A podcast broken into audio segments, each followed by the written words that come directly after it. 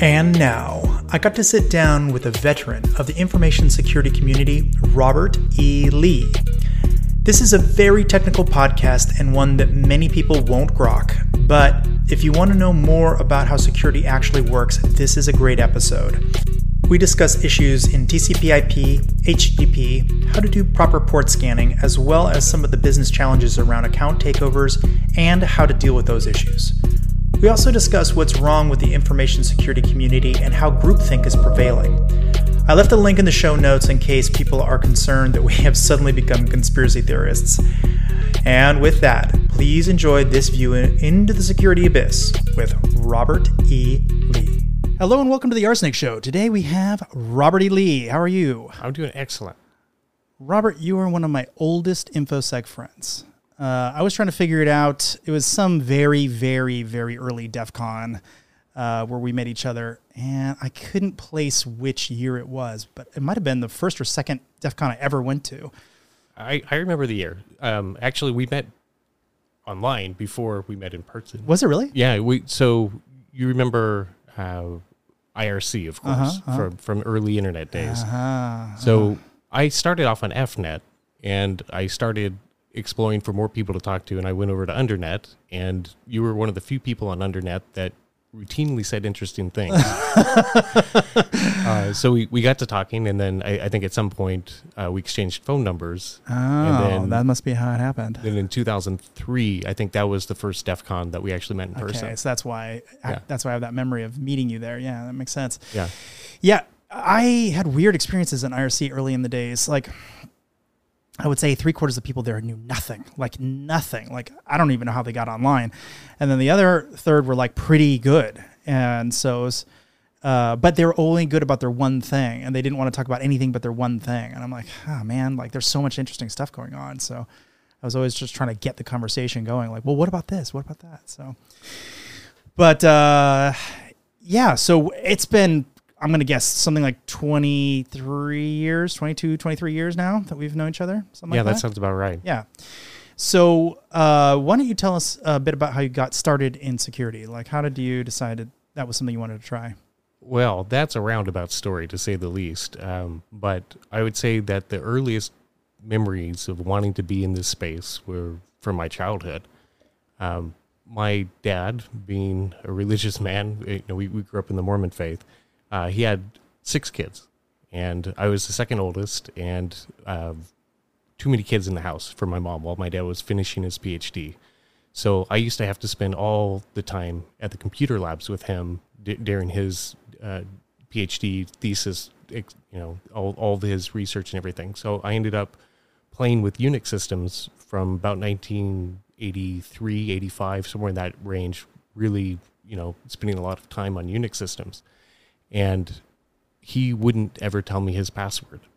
And because he wouldn't tell me his password, that became my obsession Challenge. yes yes so i taught myself as much as i could about unix and i got to the point where i learned how to um, echo things to the screen that looked like the, the login prompt i also learned how to grab keystrokes and record them to a file and i learned how to have this be executed the, f- as the first command after you sign in and and to hide the TTY uh, output. I'm assuming, right? oh of course Yes. of course You literally just described the very first program I ever wrote by myself.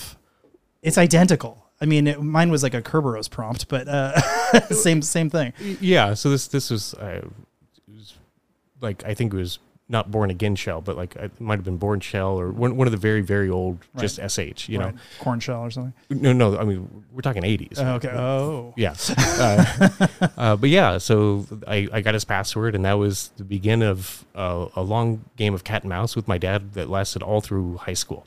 did was he in on this joke or? Uh, yes, yes, and then then it became a, a game of uh, you know spy versus spy because of, of course I being uh, the type of person that I was in, in high school, I learned how to steal the notes that allow you to um, have a, a hall pass so you can walk about campus freely, um, and I also learned how to write signatures of the teachers. And so I found myself in the library a lot, um, dialing into the internet and hanging out on IRC when I probably should have been in school. Um, and then, I, I vehemently disagree. You should have been doing exactly what you were doing. well, um, so the of course not having a credit card in those days, um, you had to The- steal some. no, I, I did not do that, but I, I did have to hack my dad's Netcom account in Uh-huh. order to get onto the internet. And so he, he did similar things where, um, as you signed in, it would automatically send an email to another email account that I did not have access to. So he would know the timestamp of any time I accessed his account. Mm-hmm. And so, you know, we'd have conversations every now and then. So, what did you do today? Mm-hmm. Is that all? Uh, so that was Don't lie to me, boy. yeah. Uh, some other some other fun things from childhood. You know, he he gave me um, a, a couple different computers, some modems, and at a certain point, I was writing war dialers. You know, looking for local BBS systems, and th- that lasted up until the point where I mean, this this is again in the days where you you didn't have unlimited ability to call phone numbers, um, even if it was in the same area code. Depending on which zone you were calling based on the prefix, it, it could still be some cents per call. Mm-hmm. And so if you're calling every number in, in a in a prefix, that, that long story short, I, I racked up racked up the phone bill. uh, over three hundred dollars in one month, and and he took away my modem for a while. uh, but yeah, so that, was that was my upbringing. That was my childhood, and then um, the other part of my childhood was was playing music. So I was, I thought I was going to be a professional French horn player in an orchestra somewhere, and I ended up getting a scholarship to BYU to be in their orchestra. I was a performance major. You know, it was great, uh, and I, I made the mistake of taking a programming class. Well, I say mistake, but that programming class uh, where I was learning C and and, and other things, I, I spent a lot of time in their labs and got very inquisitive because you know I knew a little bit about Linux by this point and, and Unix for a long time, and I liked how I could sign into any system with the same credential, and I wanted to know how are they synchronizing this. This is 1995, and so I, I learned all about um, NIS, you know, Yellow Pages is what it used to be before it was NIS, and I learned how to, you know, ypcat password, and then you have the hashed passwords, and I learned how passwords get hashed. I learned how to take the plain text and how to hash them, and not too long later, um, I had the passwords for about seventy five percent of the accounts uh, in in the CS department, and then did the same thing for double E, and then I thought, hmm, this probably isn't good. Um, and so I told them about it, and I, I said, "Here's exactly how I did it," and and and they said, "Well, how do you know it worked?" And I said, "Well, of course I tested it." And they're like, "Well, you broke the honor code because this is BYU. BYU is somewhat strict with these rules, and uh, uh, so that that um, that was the beginning of of that that change where I was like, oh, well, maybe I, I don't get to do music because I lost my scholarship. I was kicked out of school. Were you really? Oh yeah, I didn't know that. yeah, yeah. It was, it Wow. was it was very abrupt, and then so from there, I had to take some menial jobs. I think I worked at uh, uh, as a sysadmin at Teleperformance USA, which is uh, a cold calling company. So it's basically managing the computers so all the people in the other room can harass you and get you to buy things. Um, worked my way from there. Some of the best security guys I know came from boiler rooms, uh, just trying to automate the crap out of it. Yeah. Because it turns out an infinite amount of monkeys hitting an infinite amount of keys on a keyboard will definitely make it break. You can totally get paid at a certain point. Yeah, yeah. uh, yeah, so I, I I did that for a while. Sysadmin for a while. Got into consulting. Was doing um, high availability consulting, wide area failover, disaster recovery. That that sort of audit work. Um, and then I was working for a value added reseller that wanted to get into uh, the security space, and I got really really interested in that. And I and I helped to put what, together. what about it though? What what what do you like about it? Well, I've spent up to this point in my career building things. And so I knew how things are supposed to work. And I knew where it could go wrong. I knew what kind of problems could arise if it does go wrong. Um, you know, along the way, I, th- I think at some point I was I was uh, sysadmin for an ISP, and uh, just as we were onboarding new users, uh, we had low level secretary type people adding accounts, and of course they all had root access to do this, and they sometimes made mistakes. So I made a uh, a web interface for them to do it. So in, in my mind that they could not screw up, and in, in testing that, you know, I this is how I I taught myself. oh, uh, if you're just blindly taking user input and you, there's things like semicolons and you're still processing it as a command, mm-hmm. you know, maybe you shouldn't let arbitrary user input run commands as root. Mm-hmm. Um, you know, so it's bad. Yeah, yeah. So you, you you teach yourself a lot of things like that along the way. Wait, just wait, wait, wait, Before we go any further in this, I got to know how did your parents take it when you got kicked out? Um, we kind of skipped over that. Ah, um, of of course it's hard, you know, because you you want your kids to succeed, um, but my dad. But that was kind of a defensible thing. It's like, well, I mean, yeah, I was breaking the rules, but then I told them and I tried to help it and make it better, right? Sure, yeah, uh, but my, my dad did what he what he normally does in a situation like this. He's like, "Well, uh, do you want to go back to work?" And so he helped me um, work at his company for a little while. Hmm. So I, I I got to do some some work at his engineering firm, um, getting so, their systems up. So they up took it speed. fairly okay. Then it sounds like. Yeah, yeah. I mean, at the end of the day, you, you want your kids to learn from their mistakes and you also want the best outcome for them. Mm-hmm. And and so he helped achieve both of those. Okay, because it kind of seems like that could have gone the other way, right? And it's like you did what?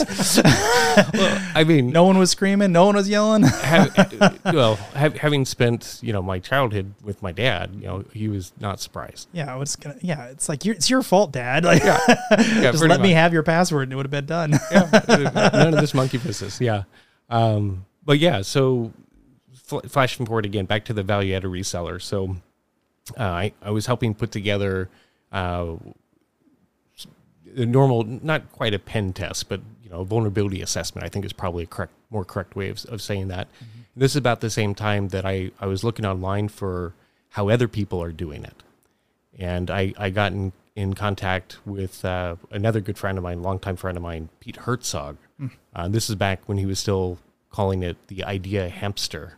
Uh, but they they have the open source security testing methodology manual, which is you know crazy mouthful, but right. awesome. Mm-hmm. Um, and so I, I got pretty heavy into that. I started using it, and then I I became one of the authors for that uh, for for the next major rewrite. I, I put a lot of work as as one of their main contributors, uh, but that was that was a lot of fun. And then because that went so well, um, I I then found a couple of business partners and decided to do uh, a business adventure, and I, I started a penetration testing company. So at that point, we we matured it beyond just you know a Nessus scanner, you know something super high level, lightweight, but really got into the weeds of uh, being able to evaluate the software and and find ODay in almost every assessment that we did. So that was Dyad, I'm assuming. Yes, Dyad Security. So UI80. So what is it about manual penetration testing in this context that you thought was significantly better than the sort of more automated rote ways of testing at the time?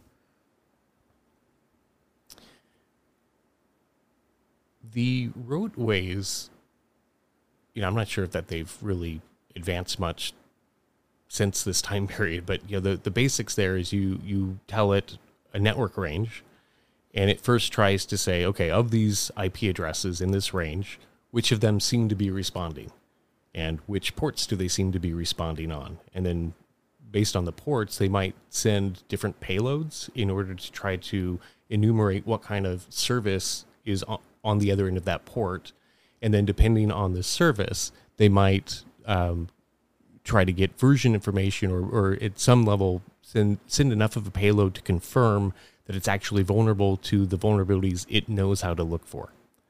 And so you can relatively quickly enumerate uh, systems and software that's installed and well known problems that that software might have. But these have these are prone to both false negatives and false positives, and I, I think that's why it's it's a little bit underwhelming to only have that surface level assessment. Um, and so well that that's that's part of the issue. Uh, this is also back in the time period where people put all sorts of things on the internet that probably shouldn't have ever been on the internet. Mm-hmm. uh, oh that's definitely changed. What are you talking about? It's so much worse. I it, yeah now I, it's all that stuff and a whole bunch of new bad stuff. It, yeah it, it, it's been a while since i've cared about that sort of thing. Um, you know about about this time period as well like we, we kept getting hired for bigger and bigger jobs. And I remember there was one contract that I that I got where, um, you know, I, I was used to doing you know slash twenty fours, you know, two hundred fifty six IPs, spend a, a, week and a half on it, bang on things, and you know, call it a day. But th- this this other one, um, you know, was over two hundred thousand IP addresses, and so we had to figure out how do we scale everything that we're doing because you know the the tools of that time period. You know, this this is the same era.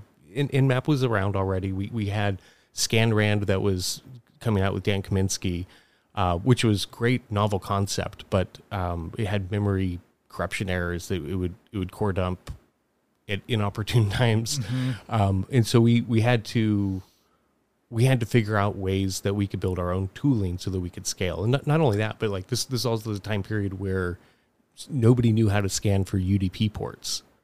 You know, with, with TCP, it's pretty straightforward. You, mm-hmm. you send a SYN packet, you get a SYN-ACK back, and you're like, okay, cool, that, that port responded. Mm-hmm. Um, but with UDP, if you send something and you get nothing back, meaning no ICMP message telling you that the port is not configured, then the fact that you got no response, you're supposed to interpret as, oh, it must be open but it might not be open. Well, it may the, not exist on the internet. People sometimes use firewalls, yeah, um, and and so a no response equals open is is not an accurate way to, to view it. So we we then figured out how to do all the uh, the handshakes, all the different payloads for common UDP things, and then we were able to enumerate UDP even through firewalls, which was somewhat novel. Uh, and that, that went into that was originally called uh, UDP scan. That, that was that tool, and then we added TCP support, uh, and then we made um, Unicorn scan out of that because we, we, couldn't call it UDP scan anymore since it, yeah. it, it did more than UDP. Right. So why why didn't the other big scanning vendor or um, I say vendors because kind of they've sort of turned that into that now. why didn't they uh, adopt that methodology like right out of the gate? um, they just didn't know to do it? Is this you just came up with something novel? Like, well, I mean, th- there were a few there were a few different folks that were that were pushing the envelope here. Uh, like I said, I, Dan Kaminsky uh, was one of the first that I saw doing this this sort of um, asynchronous way of where, where you have one system that is enumerating. It's it's basically sending the SYN packets, and then you have another system that is specifically trying to look at the responses, um, and and by splitting it up, you can you essentially send as the response IP address. You're kind of spoofing here. So mm-hmm. in, in some of our, our systems, we had three or four systems working as a quorum, even though the systems that we were talking to only saw it as one IP address. Mm-hmm. Um, the other part that we were able to do that was a little bit different than the, the, the typical just Nmap where it's just trying to say who, who gave us a SYN-ACK is after we got the SYN-ACK back, we'd send a, an ACK payload with something in, in the in the packet with it. So, for example, um, I could do a not just a three way socket connection for for HTTP, but I could do a head request. And so what that then turned into is I was able to send payloads, get responses back, and then I was able to log them into a Postgres SQL server. Mm-hmm and and so for querying against user agents or uh, whatever. Yeah, so we got to the point. This is again 2003 era. We got to the server headers rather is what I meant. Precisely. Yep. We, we we got to the point in 2003 where we were scanning the entire internet on port 80, like the, the entire IPv4 internet mm-hmm. on port 80 in less than 24 hours. Mm. Uh, and this was only possible by, by splitting up the workload uh, the, the, way we did. But then it was really fun because then we could do SQL select statements. Like anytime that there was a new uh, vulnerability, you know, CVE type thing that, that came out, we could say this percentage of the internet is vulnerable. Mm-hmm.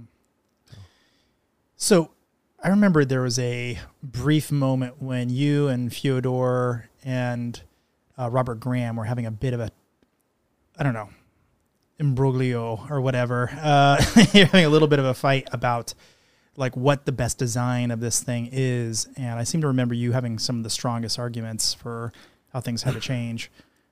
Yeah, and and, and I would say ultimately, you know, the best ideas have won out, and and I, I'm seeing some of the ideas that we were pushing with Unicorn Scan live on in like Masscan and. Mm-hmm and even Nmap has adopted some parts of it. Like we, one one of the other things that we do with the Unicorn Scan that was uh, different than the norm is we would allow you to set a uh, a rate at, at, which you wanted to send the packets. You you had some predictability in how fast you're going to scan a remote network or a remote host.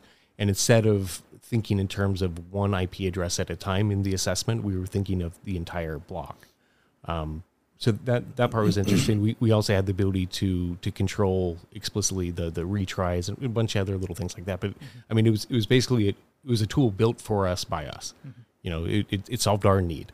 Mm-hmm. Um, I I know the kind of the major innovation was the moving away or moving towards virtual ports. like the, that was the big change that happened. I don't know, probably uh, ten years back now. And suddenly, instead of having to have an actual open port that's actually listening, you just put everything in promiscuous mode, and if anything bounced back at you, you'd be like, "Oh, there was it. It responded back." And the, and the reason you knew that that was corresponding to the thing that you were sending is because you set a flag and said, "Okay, here's my you know, here's my initial sequence number. Here's this very particular number associated with it. Yeah. So, so you could send more than 65,000 open connections because there was no connections at all. Right. Yeah. We, we got past the, the, the normal constraints that you would have otherwise had. It's, it's the SYN cookie concept, but mm-hmm. in reverse, right. essentially. Right. Um, but yeah, that, and that led us to other really interesting discoveries. Um, you know, because like I said, we were scanning the entire internet um, every day. And occasionally we would take a break and we'd say that's really interesting that these hosts over here are still talking to us four, five, seven days after we stopped talking to them. What? Yeah. They, Why? uh, well, they they were they were stuck really in bad buffers or something. They were stuck in a forever loop where they they just kept sending responses to us, and and uh, you know it it took some debugging later to to really understand what was what was going on, but it, depending on the uh, the kernel and the and the TCP/IP implementation, uh, we really were finding uh, conditions where they, they were in a forever loop, and until the, the system was rebooted, it would keep talking to us. Um, and so, you know, Jack. Uh, Seems Jack like an amplification attack right there. Yes, although that's that wasn't really the point of it. the The real exploit uh, opportunity that, that we thought was interesting is we, we could essentially take systems of this type offline. We could get them to exhaust all their resources until they just can't communicate anymore, and, and you you would have to reboot them before they could so continue. now you're talking about Sockstress. Yes. all right. so Sockstress, it from my perspective, is probably the most interesting thing we're going to talk about today, and that's saying something because we're talking a lot of interesting stuff today. So you got in a lot of trouble about this. Um, I would say the internet uh, community, our our little world, they were yeah. all up in arms for about two weeks because of you. Like no one would shut up about it.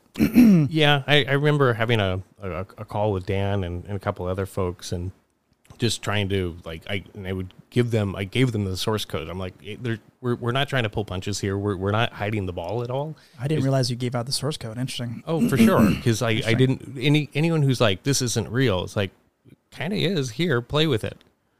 You know, um, because that the point wasn't to to sit on a problem like we we talked about it at a conference because we had previously been trying to reach out to all the companies that we knew were vulnerable, and nobody would talk to us. Nobody would give us any response whatsoever. Um, so when when you're like, I'm pretty sure this is a problem, and and the companies are ignoring you, at a certain point you're like, okay, well, I I guess they're cool with us talking about it. So we did, and then all of a sudden there was a consortium of like 17 different worldwide major companies that I was on weekly conference calls mm-hmm. with. Um, so for those who have no idea what we're talking about here, effectively with this code, you would be able to take down things that run TCP/IP. Yes, which is literally everything. Yes, if, if you if you look up the, the, the CVE for this, it's um, yeah, a vulnerability in TCP/IP. it, it, it, it, shows all the, all the different operating systems, and it's kind of funny to to see the list enumerated because yeah. it's everything. It's everything. Yeah. And part of what I, I think you got people got upset for two completely different reasons, kind of, but at the same time they're all conflated, right?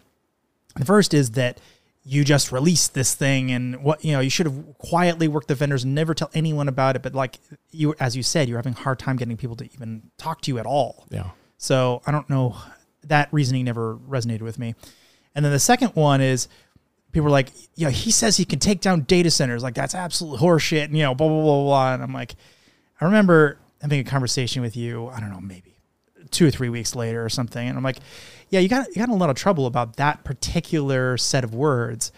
And I'm like, what? Why did you choose that? He's like, and you said something to, back to me. You're like, Robert, how do you think we found this thing in the first place? yeah, I, I accidentally took down a data center. that that actually happened in the middle of a of, of a pen test. Um, you know, they, they they that particular company that we were testing. I'm not going to say which one it was, but um, their U.S. operations failed over to like Ireland, and then failed over to Australia, and then we we started getting really panicked phone calls, like, "What the heck is going on?" Um, and uh, yeah, I even alluded to it. I, I think in in uh, the 2005 DEF CON Unicorn Scan talk, uh, there was there's a particular vendor that um, their ability to detect what they consider to be a DDoS attack is their their mitigation was to just fall over dead. Was it prolexic? No, no, no, no, no. Oh, okay. no, no. Phew, thank God. They kind of hold the internet together uh, from a denial service perspective, anyway. Yeah, no. Per- Prolexic was one of one of my other uh, early partners. We we we helped um, channel customers to them. Barrett Barrett Lyon uh, has made a couple really great products. So, what what was the premise? Like, why did it work in the first place?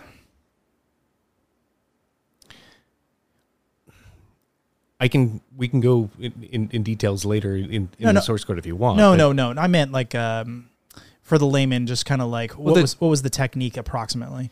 the the dumbest attack, the the, the one that uh, even Fyodor guessed about because you know he obviously he's a brilliant person. He knows everything about TCP as, well, and, and so he before we went public with with all the findings, he guessed what one of the attacks was, and it's it's uh, Because Sockstress was like seven or something different attacks. Right.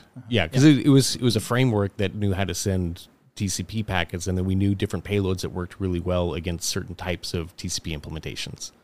Right. Right. Um, And uh, from memory, um, this all came about because you guys were reading the TCP/IP stack, and there was a bunch of like comments in there or something. yeah, in the Linux kernel specifically, there was one that's like it would be really bad if this condition happened, and we're like, ooh, we should figure out how to make that condition happen. yeah, uh, but the, the the dumb one, the generic one, and the reason why I call it dumb is because uh, you have to keep sending packets to it for for the um, for that system to continue to have its uh, resources exhausted. But um, if you essentially tell it that there's no more buffer, you're like, hey. I, first, you have to request something really big. You, you you were playing with some of this with like Slowloris. yeah, Slowloris, uh, where you where you try to find like a PDF or some sizable thing on their side, and you say, "Give me the whole thing," but give it to me in such small pa- packets as possible that it's going to take all your bandwidth. And and then what we did on top of that is we could even say, "Oh, stop! I'm I'm out of memory right now. You you can't talk to me right now. Stop, stop." You just, as long as you occasionally say stop, it will mind your request indefinitely. So it's kind of like a UDP congestion message or something. Interesting. Yeah, and so there there were those types of dumb things, but but the but the other ones were um, understanding how it did memory page layout and making sure that the way it was crafting the TCP packets was not aligned to how the the rest of the kernel uh, memory was was aligning it. And so when when you can find those mismatches, then you can cause the kernel to just basically lock up. So what what are the implications of being able to take down data centers? Because even if this particular attack is mitigated, the threat that there might be another thing down the road that could do something equally bad still exists. So what what I mean, you must have thought through what what would happen if someone went on, you know, a spree and decided to start taking down data centers. Have you thought I'm- through I'm- that? I'm, I'm sure we'd, we'd we'd figure out other other ways. Like you know, we're very permissive uh, on the on the internet. Like we, we have a default allow people to talk to us. You know, at a certain point, you you would just have to be a lot more selective about who you want to talk to you and have mutual authentication. So in, instead of having a, a completely anonymous uh, ability But that to would take a long time, Robert. I mean, that's a forklift upgrade if I've ever heard one. Sure, but I mean we've been we've been talking about these concepts forever, and you know Google finally a few years back in their BeyondCorp, they they they nailed this concept at least at the enterprise level, where they're like, yeah, it's great that you're authenticating the user. Why don't we authenticate the device they're coming from too? You know, so that this this concept in trusted security has been around a long time. We just never really did it on the internet. I'm not super hopeful about that one. And and you mentioned Dan Kaminsky, R.I.P. Uh, multiple times. I think the Dan Kaminsky, the Kaminsky bug, um, which he's very famous for, um, which was able to guess the sequence number for DNS responses and therefore spoof that um, effectively I am the real person who should be responding to this request and get you to reroute traffic to me, which is terrible for all kinds of reasons. Um, that bug still exists. I mean, it's harder now, but it's still there. I, I occasionally will play with Sockstress and still get it to work on systems, but you know, you you at least now with the major operating systems, you know, the the, the things from Cisco and Microsoft and, and even Linux, there are ways you can tune the kernel to be less vulnerable. Can Yes. yes, But uh, but when when you really think about it, like if, if you look at the CIA triad, you know, confidentiality, integrity, availability, availability is always the, the, the caveman option. Mm-hmm. That is that is the least interesting. The the only time that I, I care at all about availability issues is, is when you use it as an effective distraction. or or for um, a lot of scammers use it to take you down and then the, pay me some money or, or I'm going to keep you down sort of situation. Well, sure, that's that's that's the blackmail stuff that that Barrett Lyon with Prolexic was was solving specifically. You know, because they, they would have uh, you know casinos and porn sites. You know, all, all the all the normal types of companies that are legitimately making money, but aren't necessarily wanting to call the cops for help.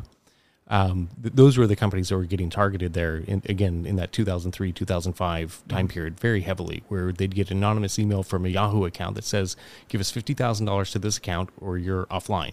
And then it's a it's a quick you know back of the envelope calculation. I'm losing this much money per day. They're only asking for this much. Do we pay them?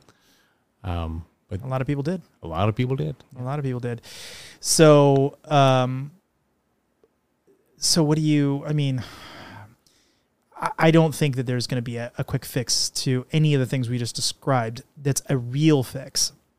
I think what they're going to do is they're going to put it back, and the onus is going to be on you. It's like, well, you should have configured this way, but literally, there's hundreds of thousands of machines spread out all over the place in all kinds of data centers, and half the people who used to run these things are no longer working in that job, and it's just been sitting there purring for ten years, and no, no one's going to reconfigure that stuff. So the the larger sites are, I, I think, are going to be much harder to attack just because they're they're so globally multi-homed, and so I might be able to take off parts of the access for some people for some amount of time, but to cause a true global outage for like an Amazon or or you know any any other company of their size, I don't know that that's that's realistic with this sort of attack.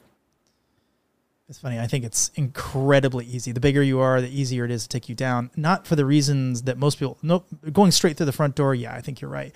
But they're so interconnected with so many subsystems. All you have to do is take one down. Oh, there's there's definitely points that you could attack, but it, it wouldn't Yeah. be TCP in that case. Sure, sure. Yeah. It, it might be other things, sure, Yeah. but but um, I, I've definitely seen it. Like you know, they'll pull out some jQuery something something or whatever, but it's from some CDN that they stood up, and yeah, it's great at serving up just this one static file. But you hammer that thing, and and yes, the site's still up, but it's unusable Right, because it, it, might be calling on on poisoned cache somewhere. Right, Yeah, Right. Yeah. Exactly.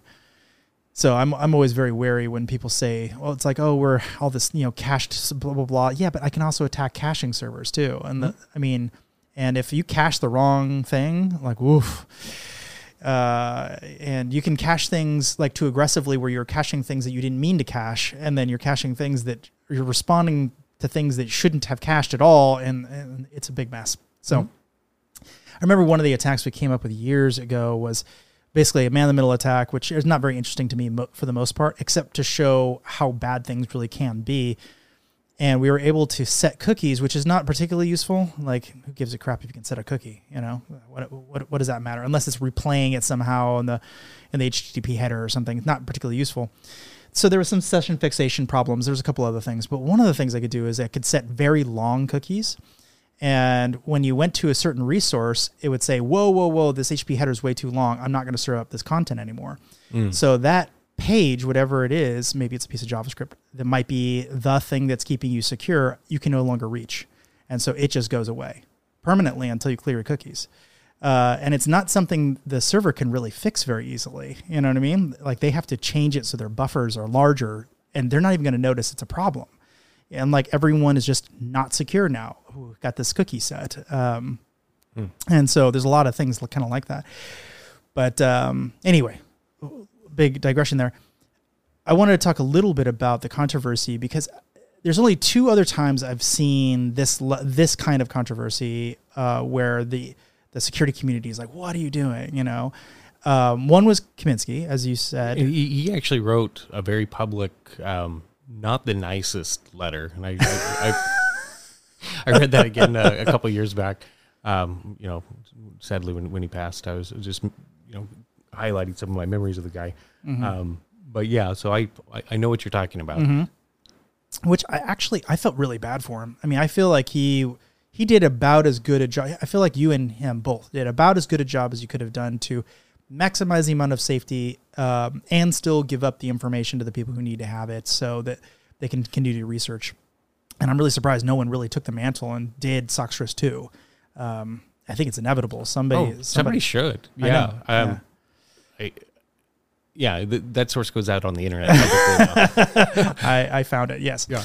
Um, so the other one was clickjacking, um, which you know me and Jeremiah Grossman got uh, kind of um, messed up in, and that one was um, a little bit our fault because we're like, okay, we're gonna le- uh, launch it on this day. We're gonna talk about this day. And so we were kind of hyping it up to come check it out. And then Adobe came to us and were like, whoa, whoa, whoa, whoa, whoa, whoa Please don't. please do not do this. Like you, you found an O day in our s- stuff. And we're like, no, we didn't. And like, yes, absolutely. We were supposed to stop what you're doing. And you didn't realize you found this massive problem. I mean, we knew it was a massive problem, but we didn't realize they were actually trying to defend against it. Mm. We just thought it was a massive problem they never thought of, which is kind of different, right? Sure. But they're like, no, no, no. Actually, this is something you found a way around some crazy security we thought we had or whatever. So the internet was pretty annoyed with us for a couple weeks while they went off and tried to find a patch for that thing. Um, but why do you think the security community gets so up in arms about stuff like this? Like, what what is it about this type of disclosure that gets their hackles up? Well, nobody likes to be outside of the you know the secret, the the the inside uh, knowledge. Like as, as soon as somebody says there's a problem here, we all want to prove it. We all want to test our own systems. We we, we want to see if we can come to the same conclusion, the same answer. If, is this repeatable? You know, to, to borrow from the scientific community, if somebody makes an outrageous claim and you in your lab can't repeat it, it's it's hard for you to take that claim seriously.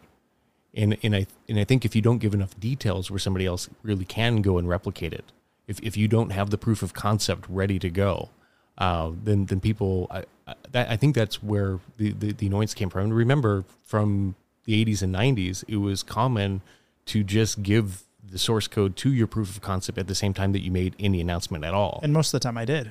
Right. I, I didn't care. Just to Yeah. go ahead. yeah, yeah. Unless unless it was really really targeted towards one company or something and then i might let them know specifically if i thought they were good actors. Yeah. not google. Never google. Sure. but um yeah man i miss dan kaminsky. Um Yeah. but that that was a big loss. We um he died uh, last year i think. It's a full year ago now. Or not maybe not quite. Um i remember you and he and i went to dinner one time at def con and it was sort of the the people who break the internet club um and I think uh, Sammy was there too. uh no not that particular one or maybe he was earlier maybe he was earlier and maybe he left He was But- on the conference floor that year, though. Oh yeah, yeah. No, and actually, he maybe he did go to dinner with us, but but the, at this point in the, my memory, it was just the three of us because we're walking back from dinner, and uh, and I remember Dan physically stepped on me because he had the that Google Glass when the very first came out, and he was doing this. This eye like color rewriting thing called Dan Cam. So he, so if you're for, for the colorblind. for colorblind Yeah. people. So he could, you know, high contrast. But anyway, he's sitting there and the you know walking down the casino floor like testing it out with all these crazy lights and stuff, and he literally steps on me. He like actually physically stepped on me, which to this day kind of makes me laugh because like this is very altruistic thing he's working on, and uh, and he's literally stepping on me to get there. Nice. uh, so uh, rest in peace, uh, Dan Kaminsky.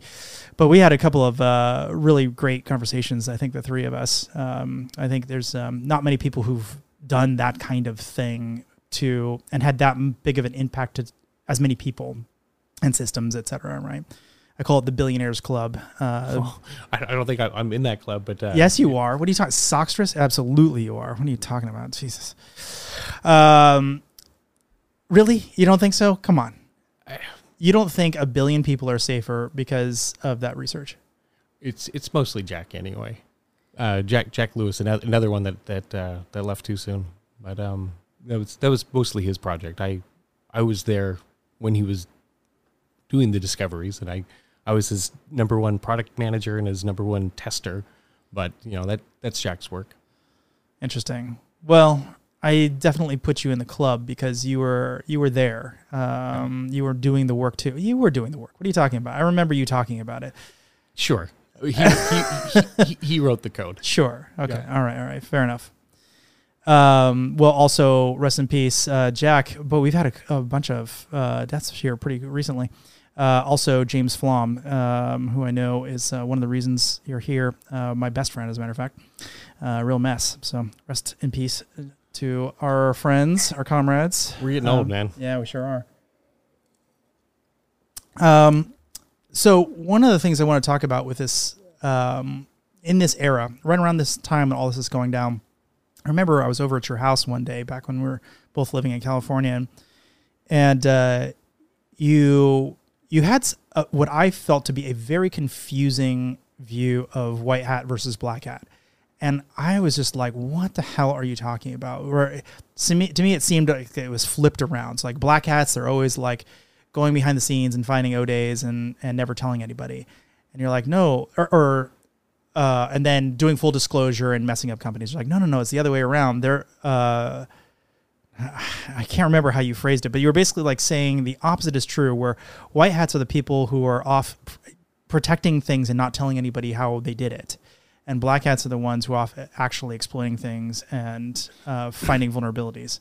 Well, the, the the reason I came to that conclusion is because of like you know the e-zines and and you know the the websites that just lets you download working exploits, and and so I I I never really saw that coming from the white hats. I only saw that coming from you know the black hats were at at least a gray hat, somebody that's kind of in the middle.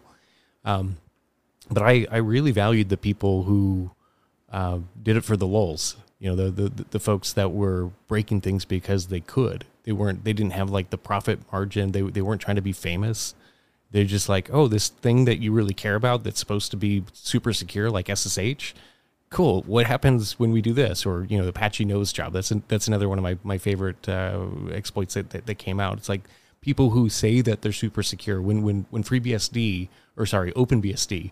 Anytime OpenBSD had a vulnerability back in the day, that was that was just extra funny Yeah. because be- you know because he tries so hard to keep it secure. that's right. yeah, yeah. So I, I had a lot of respect. What was that? What was that guy's name? Uh, I'm spacing on the guy who runs it.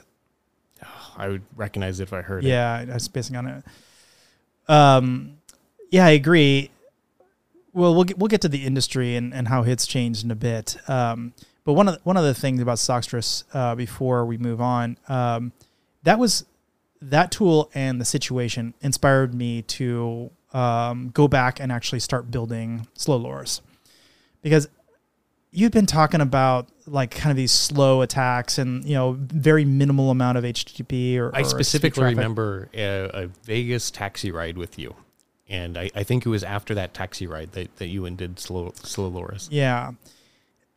I, I mean, I've been thinking about it for probably 10 years at that point. It's been in the back of my head as like, I know I could do this. I know it would work, but I'd never actually sat down to actually program it. It's, it's kind of the way of many of the things I work on. They, they percolate, they just sit there forever and I don't have time for them. And so they kind of sit there. And then one day I'm bored or I like, I finally unlock the one last thing and I'm like, okay, now I can actually go do this thing. But uh, the it was kind of similar to what you're talking about, just uh, very slowly send HTTP headers, just like like hello, I'm trying to reach the thing, and then the and just very slowly trickled this HTTP header out, and the system just like okay, yeah, it'll any day now, and it's all happy and just sitting there and ready to go. As soon as you're ready, it's ready, and you do that. You know, on average, most uh, Apache instances are 256 uh, open connections they'll support, but usually, Simultaneous, yeah. usually people will tune it up to a thousand. So you, you make it a thousand and one, let's say, and uh, suddenly you've just exhausted all the ports. And so um, one of the cool things that's unique about this particular attack, as opposed to taking down uh, other thing, well, two things that are un- unique. One is that you can turn it off instantly, so it's not like really down down. It's just down while you're using it, so you can immediately turn it back on, which is cool. The other thing that was cool is I can reuse the sockets. So if I want to be the only person on the machine, I can get rid of all of the other traffic, which is really cool for like certain types of attacks where I really need like all of the I need the system to calm down and get to a baseline where I can re- I can get timing attacks more accurate. Um, like maybe I'm trying to see if something's truly sequential and it's a little dirty because there's too many people hitting the box. Like get rid of all the other traffic and really see if it's sequential or not. And there's all these like kind of things you can you can do more easily when everyone else is off the box. Or let's say it's like a uh, it's like an auction clearinghouse. I just knock everyone off during the final you know minutes of the uh, of the auction, and now I get the final bid, whatever it's going to be. I am it because there's no one left on the box. Yeah. You see what I'm saying? You just reminded me of uh, remember on on EFnet they used to have those poker bots, and you could you could be in a in a in a room and play poker against people. That, that was one one of my favorite things to do is bluff like crazy. You get to the final round, then uh, then you can just TCP nuke, and then you win all the hands. Um, but yeah, sorry, it's very similar. yeah. It is very similar, except I don't know who the other people are in this case. Right. I have no idea. I don't know where they are. I don't know anything about them. All I know is this machine, and you could do.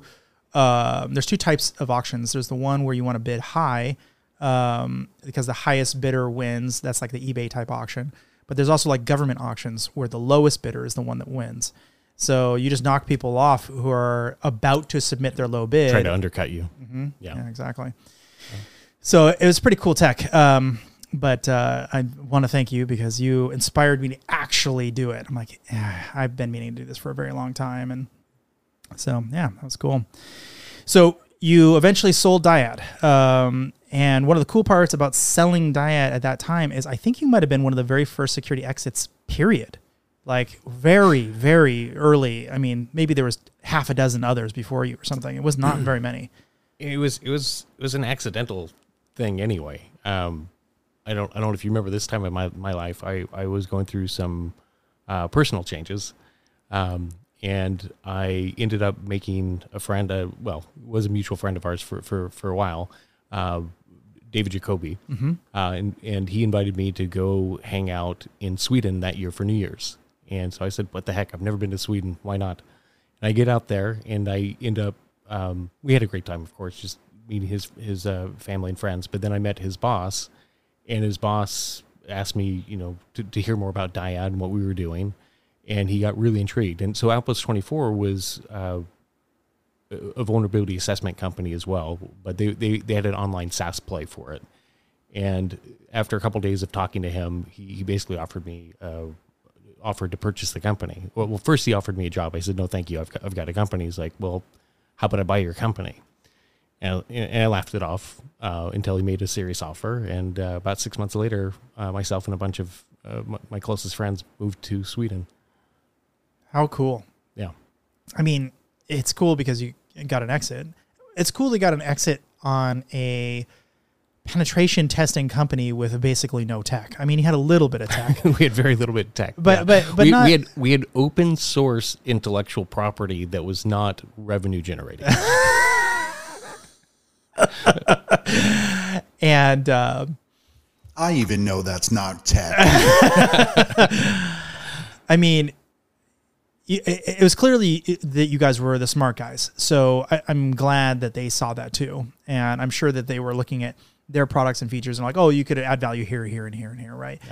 Um, but it's fairly unheard of to buy, to acquire people. It's, I mean, or at minimum to do so with absolutely garbage multiples. You know what I mean? Yeah. Like uh, it's very unusual to pay for that for reals. Usually it's one times earnings. You know, it's garbage. Yeah. So what was that like? What was the what was that like getting acquired and moving to Sweden and, and becoming part of a machine? it was wild. Um, there's, there's so many parts of it that, of course, are going to be a cultural shock. New Yeah. language, new food, new money, new, new working patterns. Like you know, you, you, you come into the office. I'm I'm used to American go go go. I, I had been uh, three years in a row. I've been working 16 hours a day with no vacation. You know, that that was just how I did things.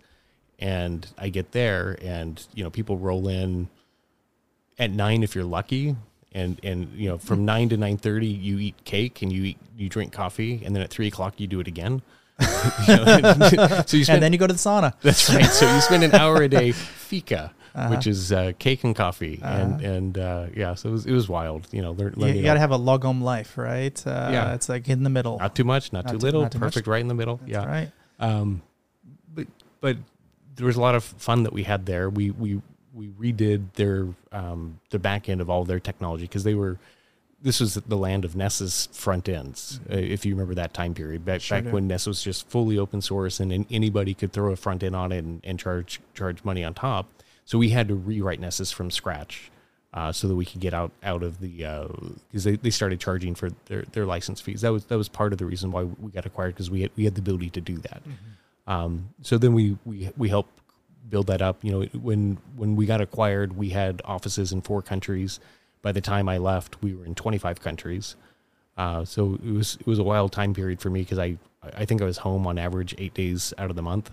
Um, I would regularly wake up in hotels and can't remember which country I'm in. Wait, which which where was home in this context? Was it Sweden? I, yeah, I had, a, I had a house in Sweden at that point. Uh huh. Okay. Yeah, I remember you living out there for a brief period, but uh, it was about about three years. was it that long? Yeah. Wow, jeez, time has flied. Uh, I thought it was I thought it was just like six months or something. Boy, um, weird. I see because I would see you at a conference, so I just uh, I, I was at every conference. yeah, yeah. That was fun. Like, um, yeah, you, you and and uh, Jeremiah Grossman. I, Jeremiah Grossman, I think I've had drinks with him in Australia, obviously in America, uh, in in uh, Dubai, uh, and I think in Europe as well. So like, I. that? That's like four four continents I've had drinks with him on. yeah, I don't think we've gotten there yet. Uh, but I feel like I've had probably more drinks with you since he doesn't really drink very much. But Yeah, I had to force him to drink that one time in San Diego. If you remember, yeah. Oh, geez, I remember that night. Yeah. That is a whole different ball of wax. We won't go into that night at all. uh, yeah, that was a great night. Um, so one of the other things that I remember you guys coming up with, I think it was now you were Outpost twenty four when this came about was the context uh, concept of going horizontal and vertical. So it's like let's say you have a port and you find a port and you're like, okay, uh, let's say it's 80 or something. Okay, now I'm going to try 80 everywhere.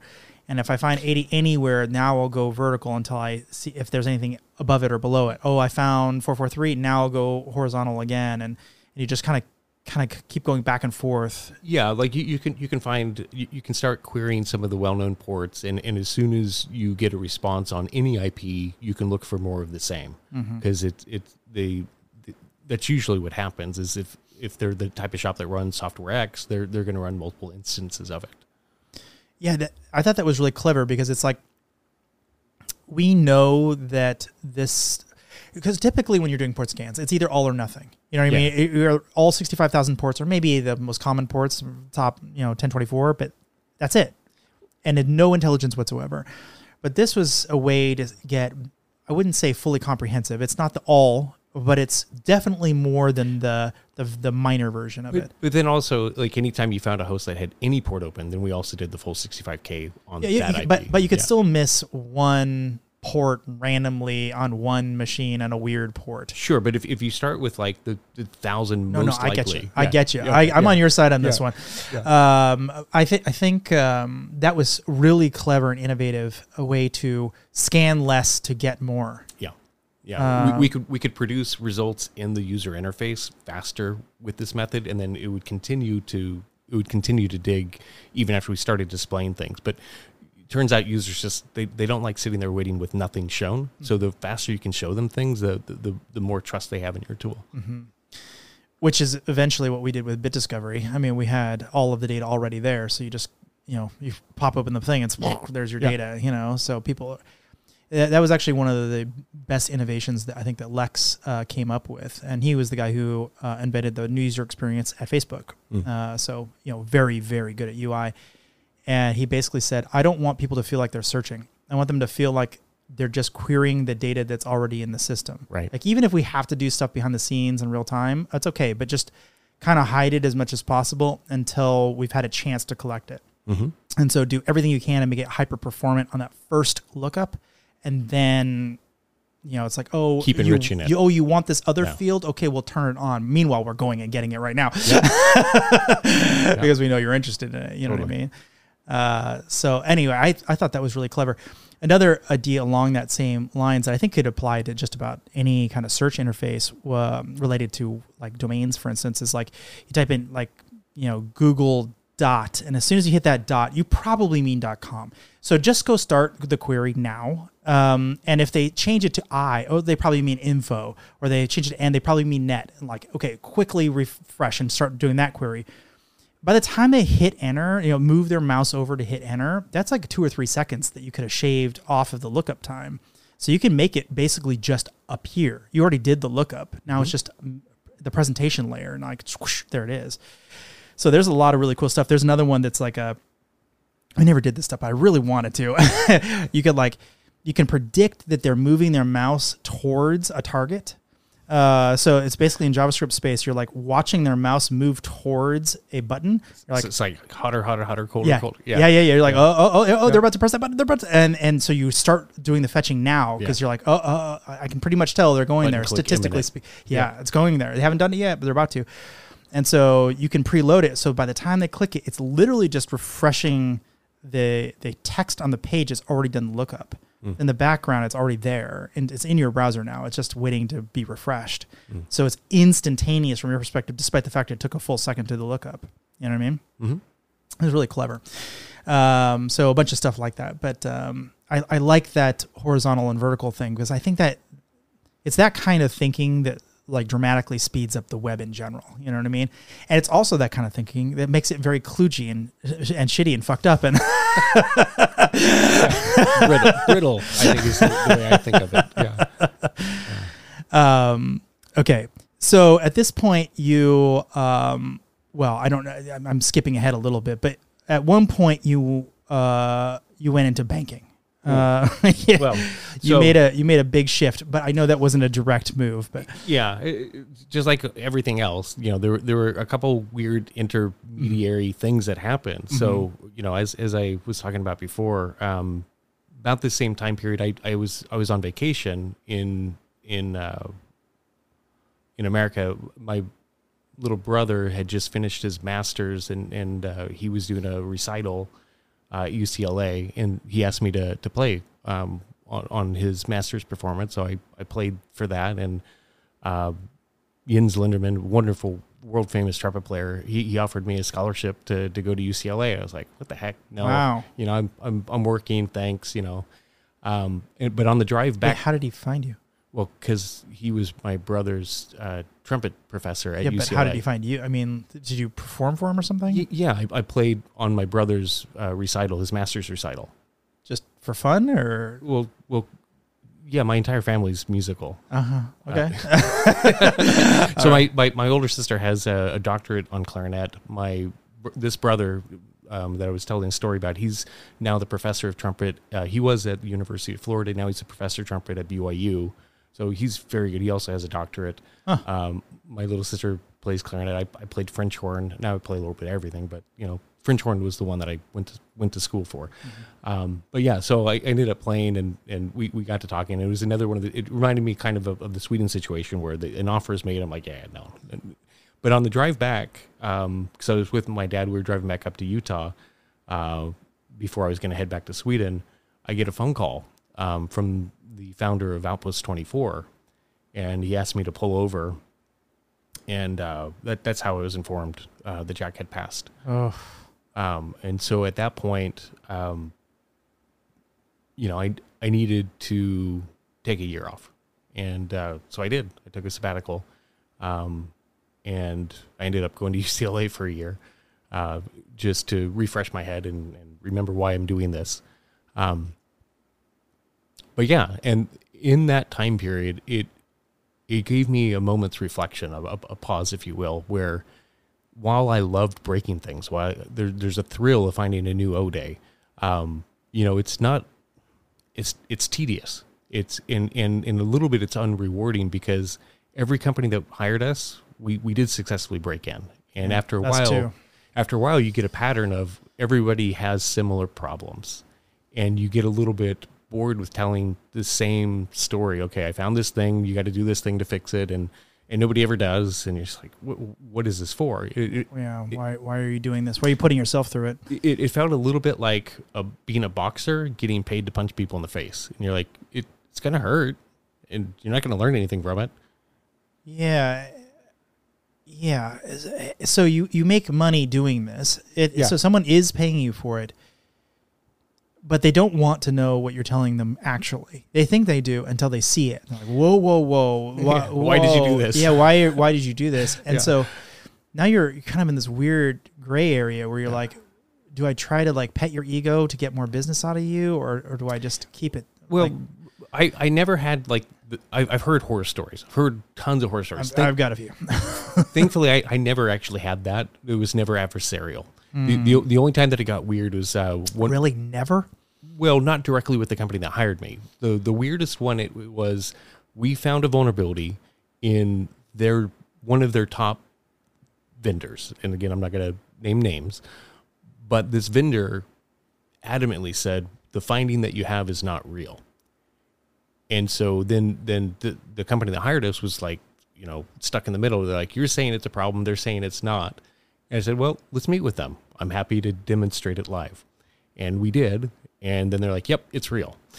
And uh, so that was the weirdest that it was. But it, it, again, with, with all things, data trumps opinion. So that's always going to be true. Yeah, but that's not how it plays out. Uh, how it plays out is people are going to get fired and they know it. And so they're ah. protecting everything and like trying to make it hard for you to deliver the results and downplaying it and making we, it it's like yes this is truly it is a vulnerability but they downplay how bad so it is so we, we gave a couple talks on this um, over the years but I, I talk about it as like the mindset of hiring hiring a company to come do tests like this. It's you need to not think of it as an adversary. You need to think of it like a doctor's checkup you know because like if, if you go into the doctor and he's trying to or whoever the doctor is, is, is hitting your knee and trying to measure reflexes and you're stiff as a board on purpose so that you don't give any response at all that's not going to be an effective checkup mm-hmm. right? And, and so bad actors have an unlimited amount of resources and an unlimited amount of time. You're paying me whatever you're paying me you know let's call it you know 10 20 30 thousand dollars whatever the assessment is. You're, you're paying me a fixed amount of money for a fixed amount of time. And i'm going to do my best in that time but you're going to get a lot more for your money if you work with me um, and so we we always had that conversation up front so that you know I'm not here to make you look bad. I'm I'm here to make you better. Mm-hmm. Um, but that's that, that was the way I got ahead of that. Yeah, it, it, I I tried something quite similar, but one of the weird I'm surprised, really surprised you've never run into this um, because as a small company, we got brought in at least probably 10 times total for this purpose. You're a small company, perfect. You won't find anything. And hmm we would just absolutely crush these companies, like mm-hmm. really bad. Like real, I mean, I'll tell you some stories offline, but, um, and then they're like, "What the fuck did you just do?" Mm-hmm. they're like absolutely blindsided by this, you know, this chaos that I've just brought into their lives, and in some cases, I mean, I've cost them maybe hundreds of millions of dollars that they're going to have to go like they Invest, thought yeah. they thought that they were this and they're not that mm. at all. And and everything they've just done done for the last 4 years has been a waste and now it's like a massive I mean unbelievably bad situation. And so now what am what am I good as I'm not trying to make them look bad, but I am trying to do my job. Mm-hmm I don't know how to deliver that news that everything you've done for the last four years has been absolute garbage in a way that's going to sound palatable, even if I'm on their side, because they weren't expecting it. They're expecting to get a clean bill of health because we're a small little company. Mm. So it's expectation setting. I don't know how to make myself look like I'm going to absolutely destroy you ahead of time, because the, what's going to end up happening is they'll they'll err on the other side. They'll go like, "Oh, well, we don't want that guy because we're what we're really looking for is some tiny little company who doesn't know what they're doing and give us a clean bill If, of if health." they're looking for a, ch- a checklist audit, if they're looking to to say, "Yep, we had a test," um, that's not sincere. yeah, and I Yeah. would say that happened quite a few times. That's unfortunate. I, I, I, all, I, all I can say is I, I've, I've, I've been very lucky then because I, I, um, I never really had that scenario. Wow. Okay. Yeah. Well, yes. Knock on wood, man. That because it happens. Yeah. Um, okay. So you took a year off. Yeah. Uh, how'd you get into banking? Um, funny enough, uh, I, I was, so I, I, ma- I had that aha moment. Like maybe breaking into things isn't where I'm going to have fulfillment. Maybe building things is where I could have more fulfillment. And so I, I wanted to get into the world of, of, you know, designing controls that are hard to break. And I I don't know if you remember this, but uh, you actually called me uh, when I was after I'd made this conclusion, and you said there's a company that I think needs your help, and uh, you, you made an introduction, did an interview, and and that that's how I got into banking. I, I remember, but uh, but wh- why? Like what? What do you like about blue team versus red team? Like what? What got you into that? Well, when you do a test and you find a problem and you say you should these are the general ideas that can fix this problem, there's no follow through. You you don't get to stick around and actually, you know, see them remodel the kitchen. And you don't get to see if that remodeled kitchen makes better food. You know? So when you are a product manager of a banking platform and you have tech chops and you can see certain authentication patterns that are leading to millions of dollars of money being stolen over and over again, you can say, aha, here is where our, our authentication is failing. And here are the things that we can change and experiment with, with and see if we lose less money.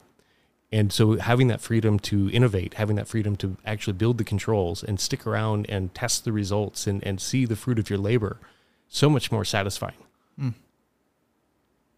I don't know if I agree with that. Uh, I've done both. I've done blue team. I've done red team. No, I, I, I'm being completely sincere. I don't know which one's better. I think the thrill of the hunt is really amazing, but as you said, it does get a little monotonous, and customers are brutal. Like really, I, from my perspective, uh, they've been they've been a mess. But in the case of blue team, you're also dealing with corporate bureaucracy, you know, and you're dealing with personalities and it's like, oh, Janice didn't come into work today and she's Yeah. got the password or whatever, and you know, like all that garbage. And you know, I I don't know which one is better. Um, For, for me, the way I, I, I got, I certainly think red team is easier. they just have different trade offs, but sure. I think it's there's easy- less responsibility. Yes, yeah, there Yeah. you go. Yeah. Yeah, Because you, you get to find the problems and walk away. Mm-hmm. Whereas blue teams, like, you got to fix all the problems. I like to run away. I don't like to Yeah. walk away. but the the way I I continued is is I I'm still hacking my own stuff, you know. So no matter who I'm working for, I'm I'm constantly still red teaming in a way, Mm-hmm. but a red team of one and just trying to find holes so that I can then okay, that's fair enough. fix them. Then you get some of the thrill of the hunt as That's well. right. Yeah, yeah, that's cool. Uh, yeah, I did a little bit of that um, in a couple of different uh, kind of blue team type jobs where I'm just like, I'm going to go and wreck what I'm working on, and Mm-hmm. th- that's fun. That is fun. I was not asked to do that, so I got a little re- reprimand for it. But you know, in the end, everyone's happy because we're we're safer. You're still solving problems. Yeah, yeah. Yeah. And and uh, and they realize what your capabilities really are Mm-hmm. because they hired you for one thing and they got something extra. And Bonus. They didn't they didn't want that, but now they, didn't- have it. They didn't know they wanted it. okay. All right. So you're in banking. Yeah. Um, how was that? Oh, well, you know, this is where authentication really matters because, you know, this is the difference between people having money and not having money. Um, so it was it was wild. Uh, you know, this is this is the era where banks were still some of some of the banks were still authenticating users with four digit numeric only PIN codes. Uh, or or you know equivalent. Just like really, how, how is that going to work out? Because they, they wanted it to be the same PIN as your your ATM card, right? Um, you had other banks that were asking you to, as your username, use your social security number, as if there's no such thing as man in the middle and you know, like crazy PII Leakage everywhere. Yeah. Yeah. um, so you had a lot of fun things like that. Uh, we had other people that were saying things like, well, if you sign in initially with password and a security question, and then we give you a cookie, and the next time you sign in, it's password plus cookie, that's MFA. You're like, Nope. N- no, no, it's definitely not.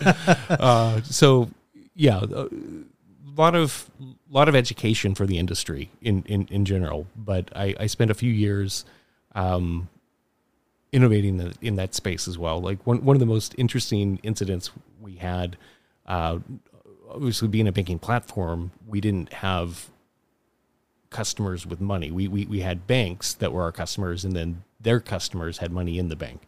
Uh, but one of one of the incidents, and I always got involved with a really high profile uh, ATO that happened, especially where money was moved. Account takeover. Yeah, account takeover where where where it led to money movement, either wire ACH or some other means.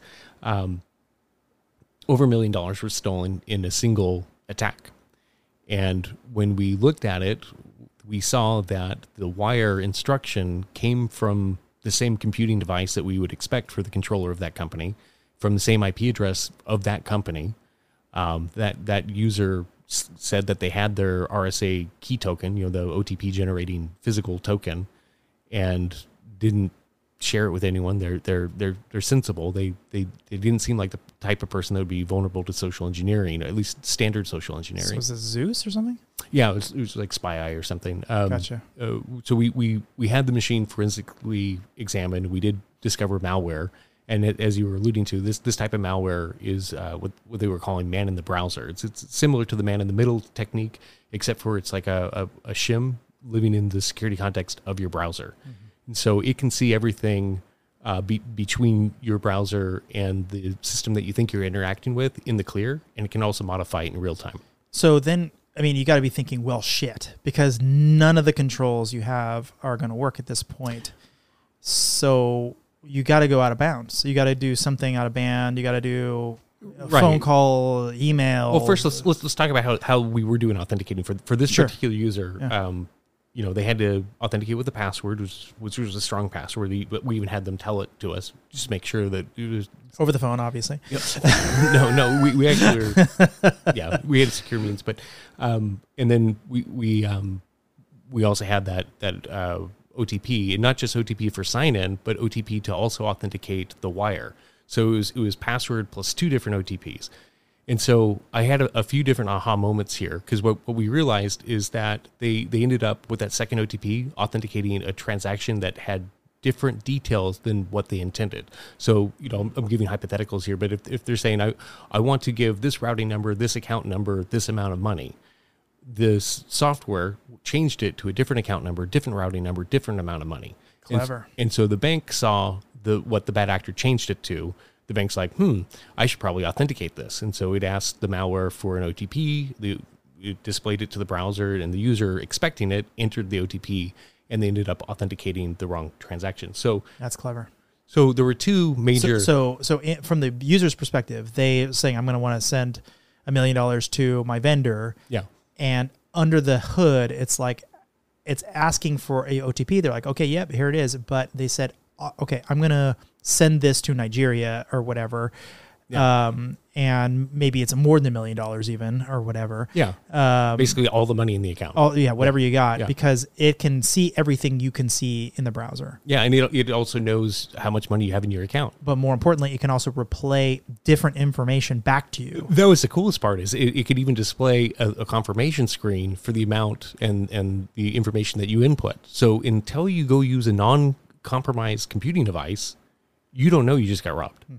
And they could do that basically forever they could keep those details in place forever until you as you said use some other device That's right.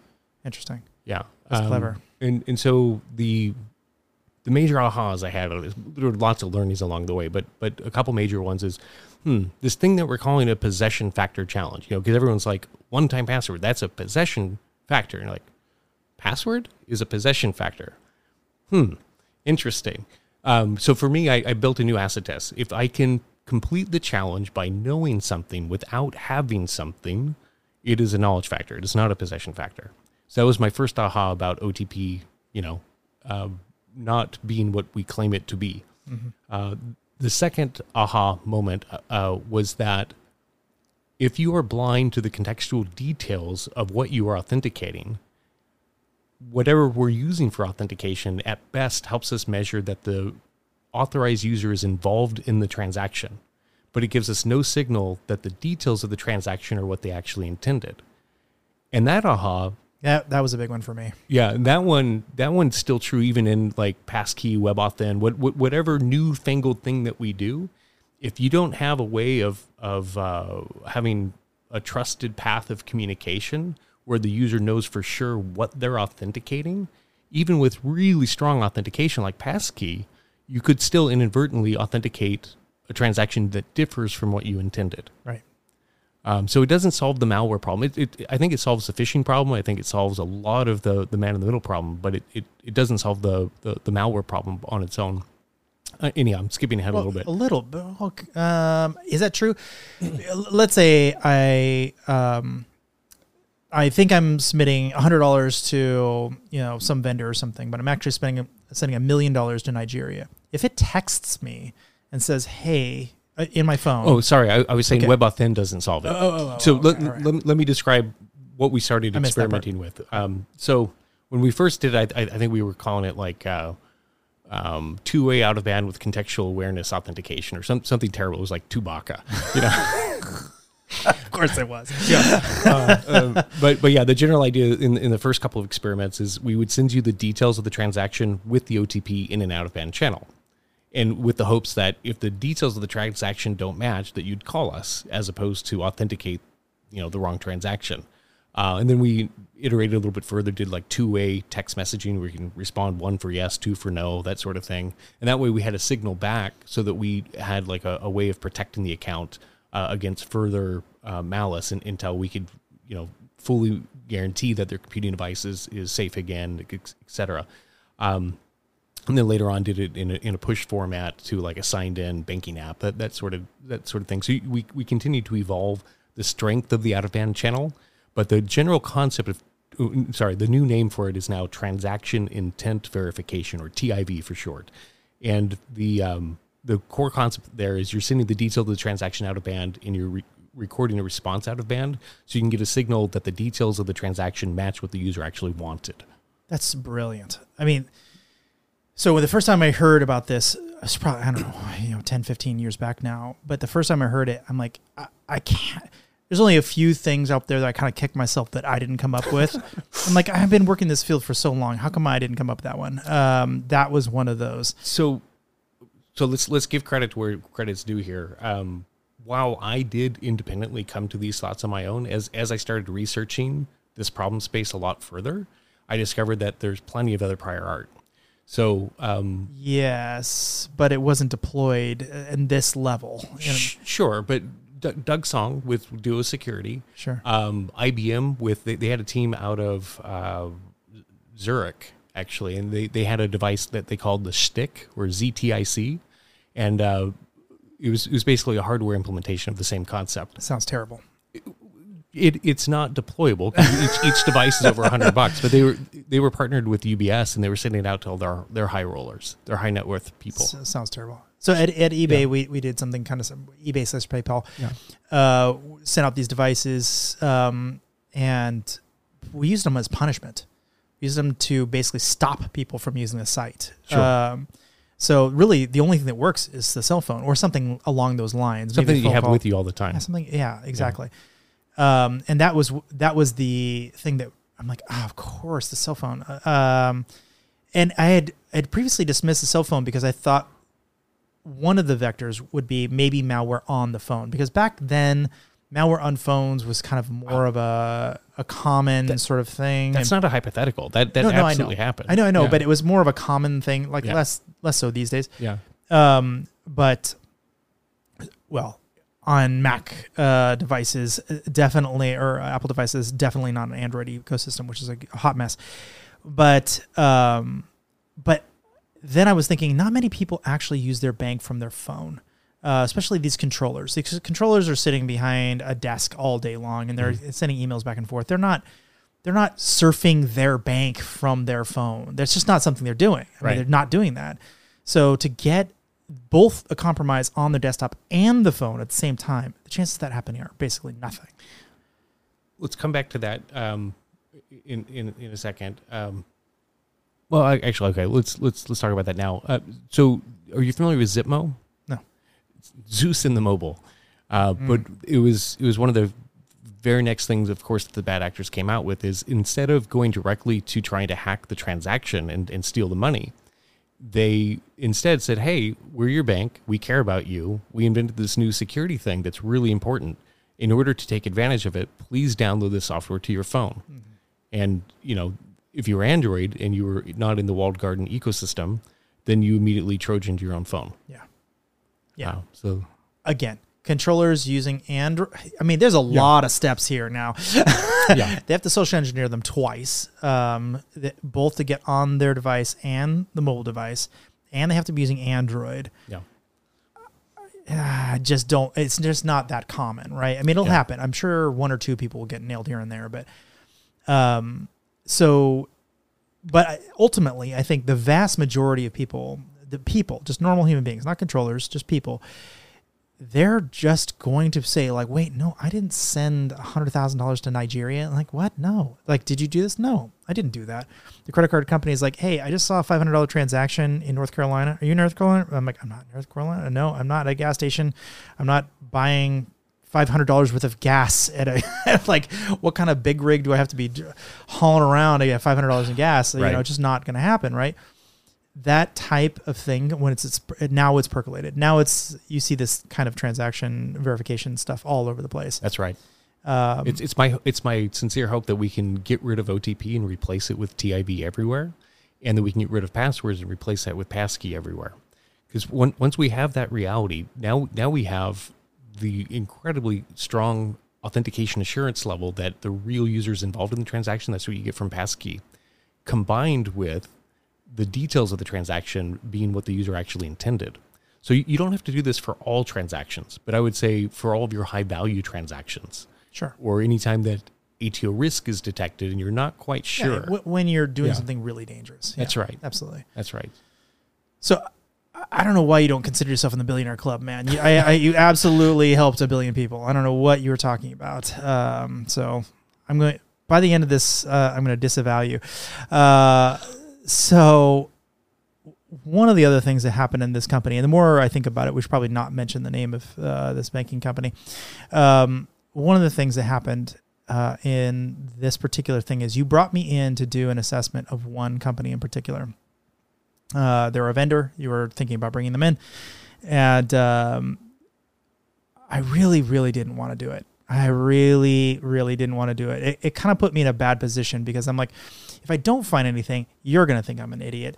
And if and I actually knew the vendor, and I'm like, if I do find anything, which is almost a certainty, the vendor's gonna think I'm an idiot or an asshole anyway. Yeah. Uh, and so I, there's there's just no winning this thing, right? And then you're like, no, Robert, you got to do it. I'm like, no, I'm not doing it. And we went back and forth a bunch of times. Uh, finally, I decided to do it. I still don't know why I agreed to do it. It's probably because it's you. If it hadn't been any, if it had been anyone else, I probably would have said no. But it was probably just because it was you. I'm like, well, okay, fine. So I did, and I found all kinds of problems, uh, like really pretty dramatic problems. I don't think it killed your relationship with them, but it certainly uh, killed my relationship with them.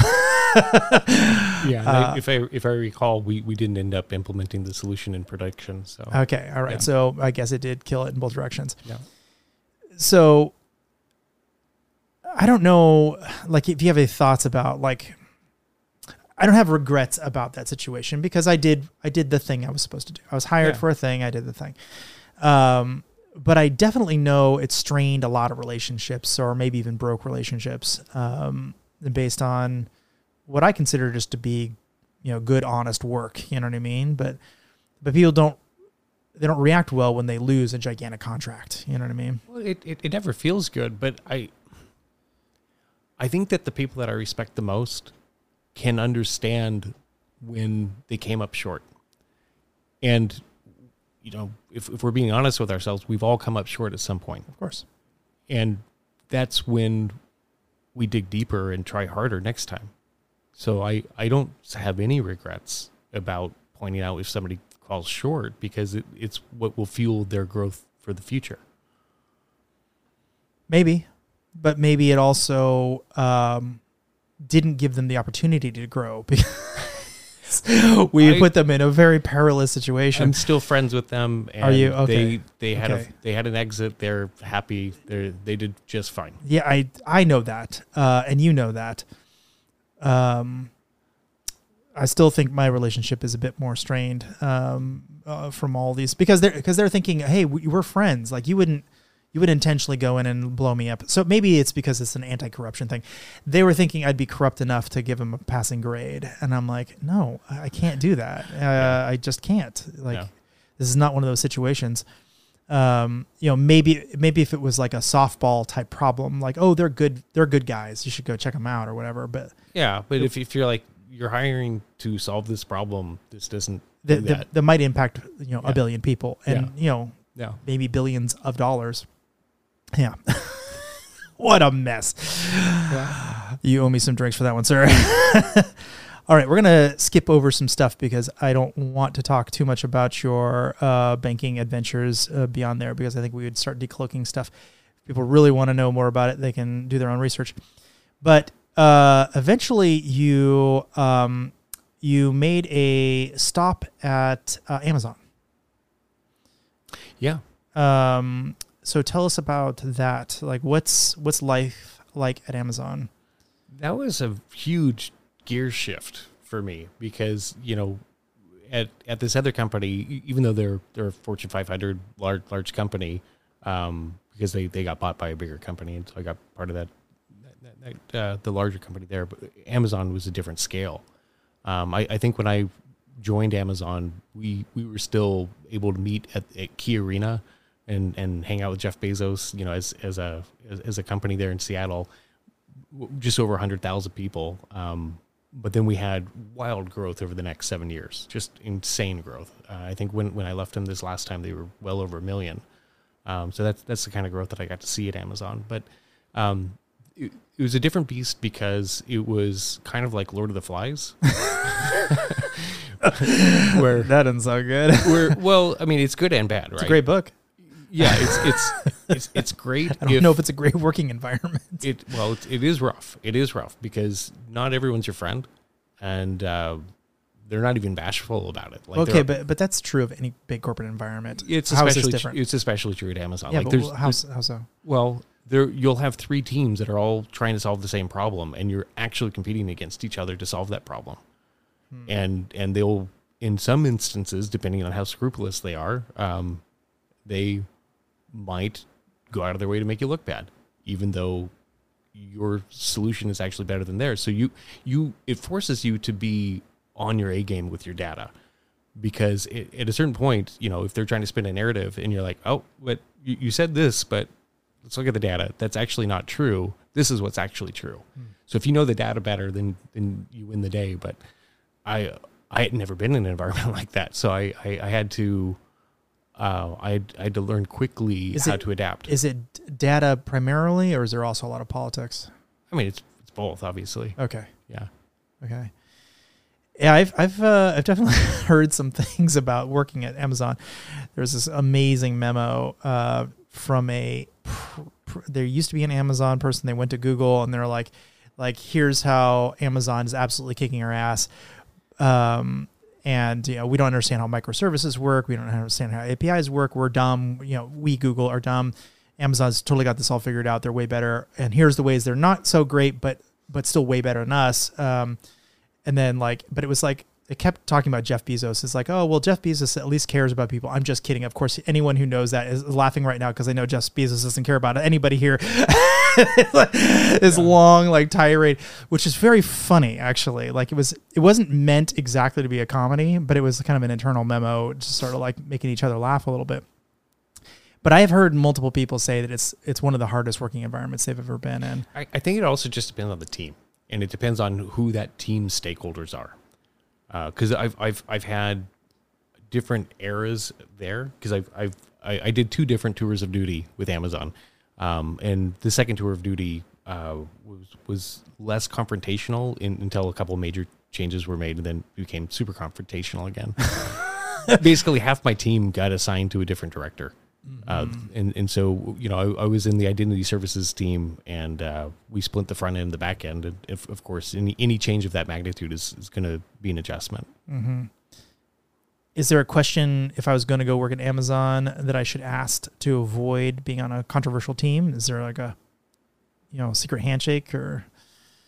No, I I I, th- I think with with all of these, uh, just how do you measure success?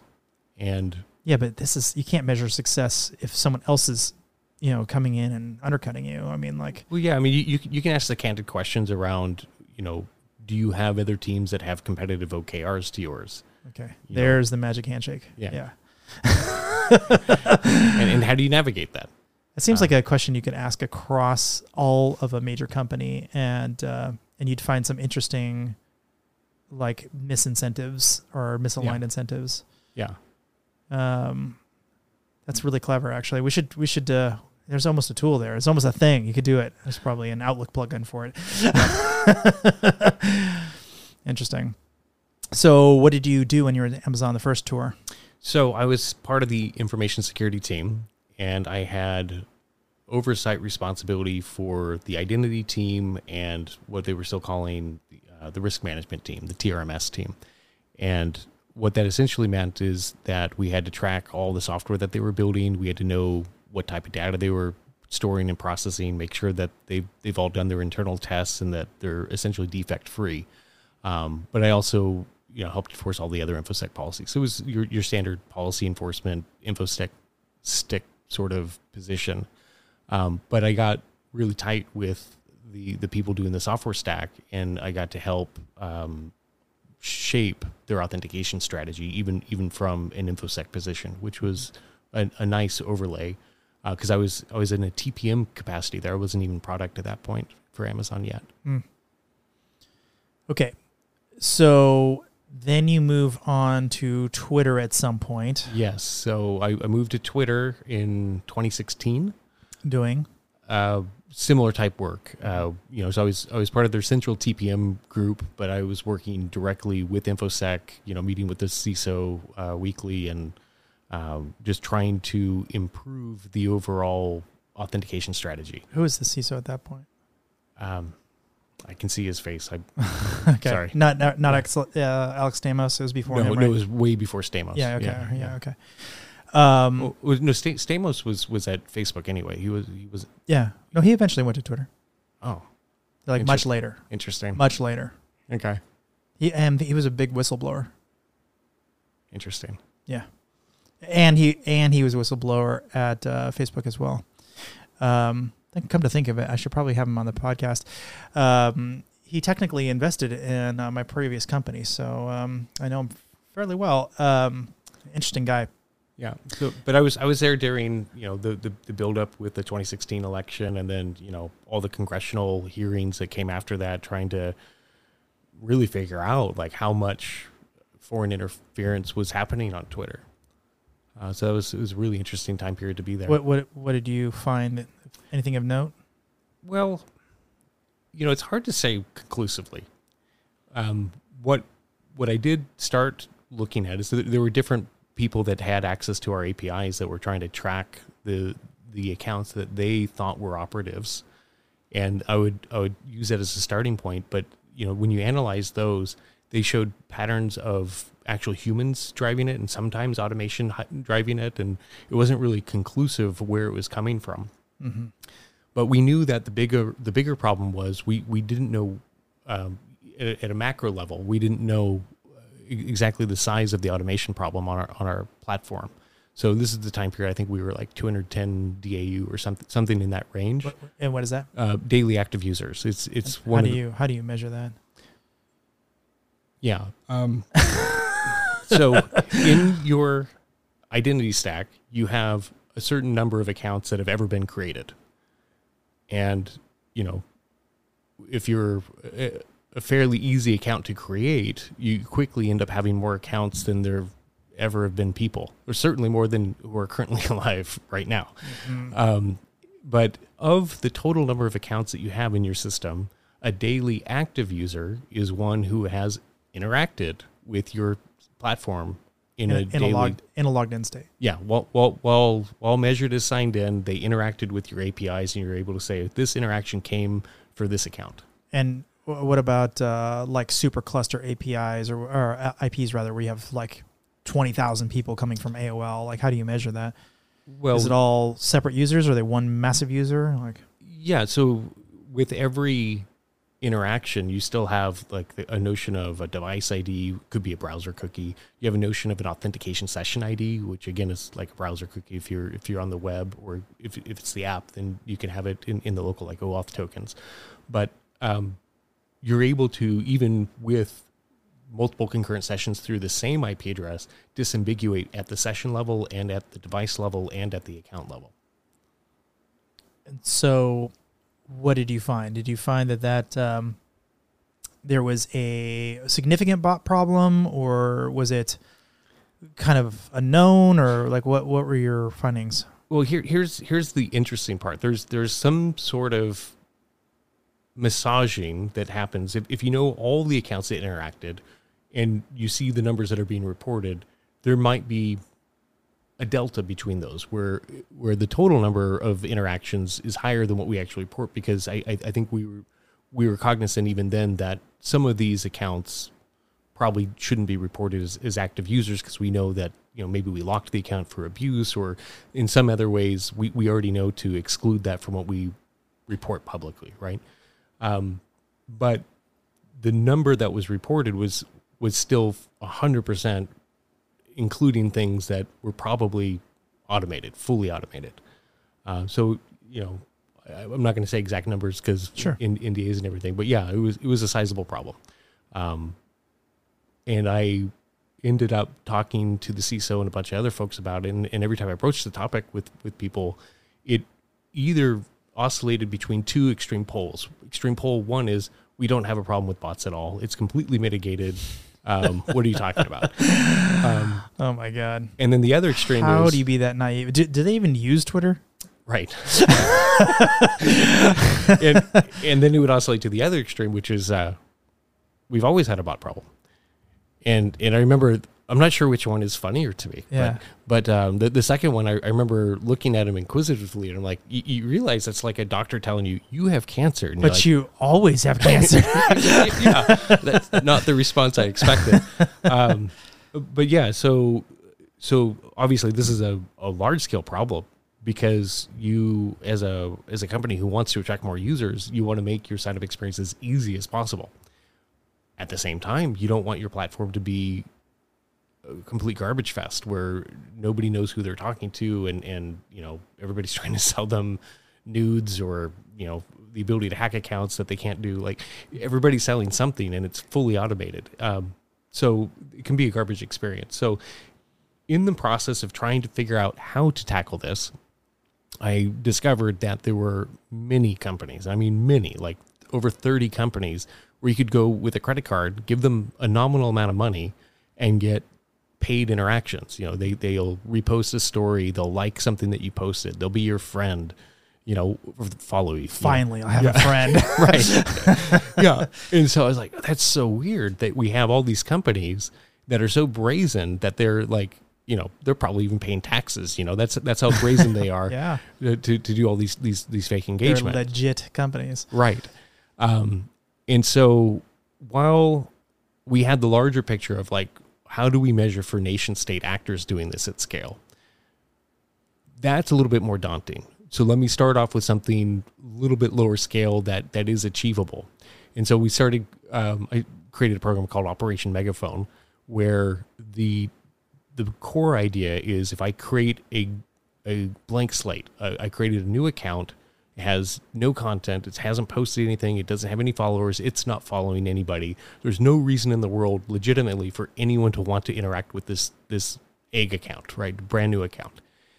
And then I would go to one of these companies and I would buy fake interactions. and I'd see which accounts interacted with it. Mm-hmm. And then I would measure how were those accounts created? When were they created? Is it obvious that they were just created, you know, a pure bad actor account? Or did they take over this account from somebody else, like an account takeover that became a bad actor account? Um, how are the communication channels set up? Which domains are they using? Are they verified? Do they have email? Do they have phone? Do they have both? What IP addresses are they using? Is it a data center? Is it proxy? Is it VPN? Is it you know blah blah blah? You you you, go into And all who the- are their friends? You know, because then you get a network effect. and who are their their mutual uh, who, who follows each other who interacts with each other who who else have they interacted with Mm-hmm. And and so your your ability to do I, I think people call it like graph analysis now but back in the day we used to call it link analysis with weighted nodes. Mm-hmm. um, and with with this method we were able to um, put the right controls in the right places to make it more difficult to create and control accounts at scale. And you know just within a couple months of that program i, I think we put 14 companies out of business which which Wow, was really, really? cool yeah so uh, I- stated as a goal that i, I at minimum wanted to cause their prices to be increased because if their prices go up that means i'm at least making it harder Mm-hmm. but like they full scale said we we're not going to take anybody else's money anymore because we we literally can't do our jobs anymore wow, yeah that's that actually worked. yeah yeah, yeah. I mean, I always knew it would, uh, but it was neat. It's neat to see that it that it did. Um, so, uh, how did people take it and run the office? I mean, how'd that go? Um, some people were more skeptical than others in the beginning. Some people bought into the idea right away. Um, the more skeptical ones, uh, uh, you know, I, I I pushed the envelopes a little bit about how how to be convincing. Uh, you know, because this this one individual in particular, um, he was adamant that we had no bot problem whatsoever. What a moron! Well, it was his job to solve the bot problem. So uh, he he he had probably already Oh. told other people that it was solved, you know, Uh huh. and and so And they had never used Twitter apparently. apparently, um, yeah. So you know, one way or another, this this individual woke up one morning with ten thousand new followers overnight, and uh, that that was how we we helped convince this individual that maybe there is a bot problem. uh huh. And how'd that work? uh, he ended up being one of the champions of Operation Megaphone, even after I left. Are we going to leave it there? I, I, I, I think I think we do for now. Okay, fine, fine, fine, fine, fine. Um, so from your perspective, um, so I know Musk had this like kind of battle going back and forth about like what the ATO rates were, or what the, Or the bot, bot problems, rates, yeah. bot rates were. I mean, there was a bunch of different things he was talking about. Um, based on what you saw, do you think? Because I get the impression it actually it's it's about as bad as Twitter was actually reporting. Well, it, it, it depends on how you measure it because you know you can measure it in terms of DAU, you can measure it in terms of interactions, you can measure it in terms of like specific types of interactions. But in DAU figures alone, it's like a third. It's about thirty percent. You know. Jesus, that's Yeah. high. Yeah, but Thirty percent. but it's totally understandable. I'm not saying I, I but wow, that's high. Um, and to say that there's no bot problem. I mean, and to say that, you Yeah. know what I mean? Um, I mean, I know it's high, but I didn't know it was quite that high. So if that's the case, what does that mean for ad revenue? Because that's you know Well, Twitter's bread and butter. and and and and that's that was the part that internally I, I kept trying to explain. It's like, look, guys, like we we understand that we want to report more users. Yes, of course, we all want our stock price to go up, um, but the return on investment for advertisers, like they're they're gonna know when the number isn't reflecting people who are actually you know buying things, right? And so I, I think that that's why there was always some you know sort what? of I'm not sure, Robert, because look, I was, I was I was actually just talking to somebody the other day um, on a true crime podcast of all things, uh, and they were interviewing me about uh, you know just different types of frauds that, that have existed, and one of them is uh, click fraud in Google. And we know pretty reliably that the minimum number is 10%. We don't know what the real number is, but we know a minimum number. And the reason I know that is because the amount of, I basically asked a buddy of mine who owns an ad network, like, let me have all your logs. And if it, anybody If it had been anybody other than me, he would have said absolutely not, right? But for me, like whatever. And I wanted two slices of data. I wanted the server header and I wanted the do not track header. And the reason for that was I was trying to figure out how many people turn on do not track. Uh, this was back when it was a thing and it actually mattered. And my conjecture was the amount of clicks it took to get there, you'd see an exponential drop off. So in Internet Explorer, it was like six clicks, and Firefox, it was like five, and Chrome, it was like seven or something. So I'm like, okay, so it should be one, two, three. You know, uh, Firefox first, uh, Internet Explorer second, and Chrome very dead last. But Internet Explorer was 10%. 10%. And I'm like, how the hell is it 10%? There's just no way that it's possible. Well, I figured it out. It was one developer who messed up and dumped his HTTP headers, and he had the do not track header turned on. And so his bot had mirrored his HTTP headers. And so suddenly all internet traffic coming from Internet Explorer from his bot looked like it was an Internet Explorer, like a actual user.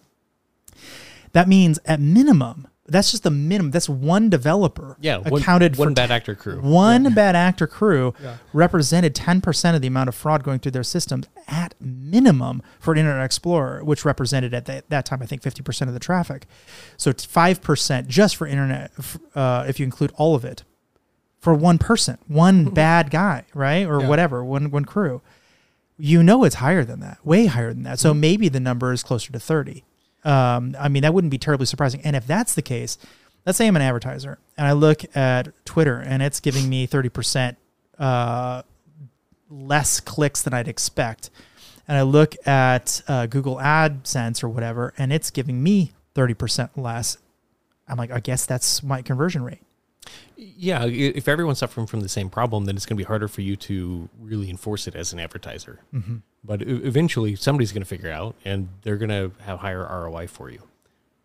Um, let's go back to the the nation state stuff for sure. for a minute. Um, did a lot of other really fun research here. Mm-hmm. Um, are you aware of how the um, the center in Russia got started uh, manipulating Americans? I had no idea.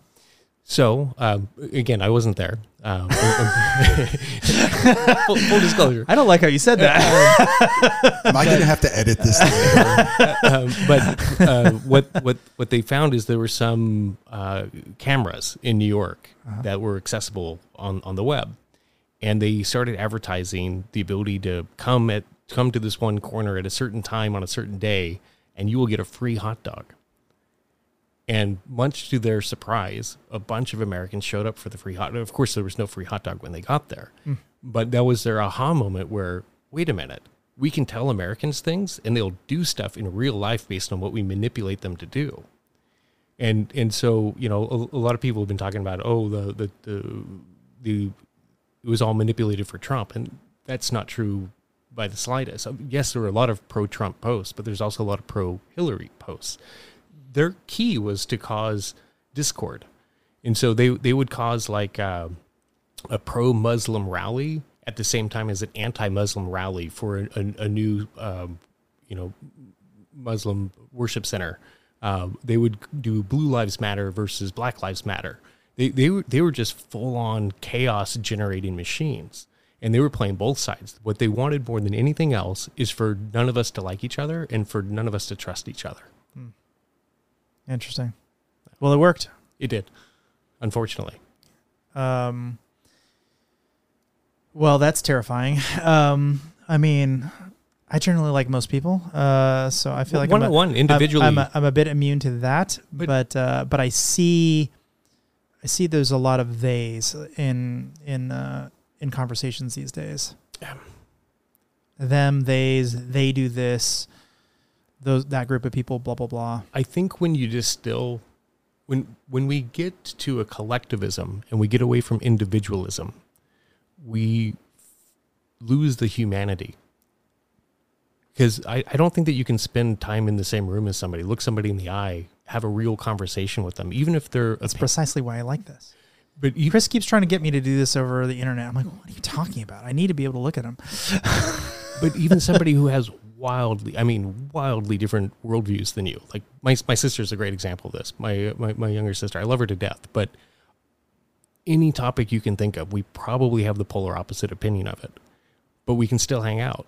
Mm. Uh, and that's that's something that I, I think a lot of our society has forgotten how to do is be okay with somebody having a different opinion from you. and not at gunpoint. You're like actually hanging out. Yeah, yeah, Yeah, I would say I live in Austin, which is a, a very blue um, pearl in the middle of a you know kind of red sea ocean. of red. Yeah, Um, so I definitely have both. You know what I mean? Like I, uh, yeah, I had people come over, and you know, I I could not disagree more with some of their policies and interests and whatever, but but we have a great time. We have, we have I mean, amazing, you know, Yeah. great conversations, and some of it gets heated. But my, some of my favorite people are the people who can hang with being in a heated conversation.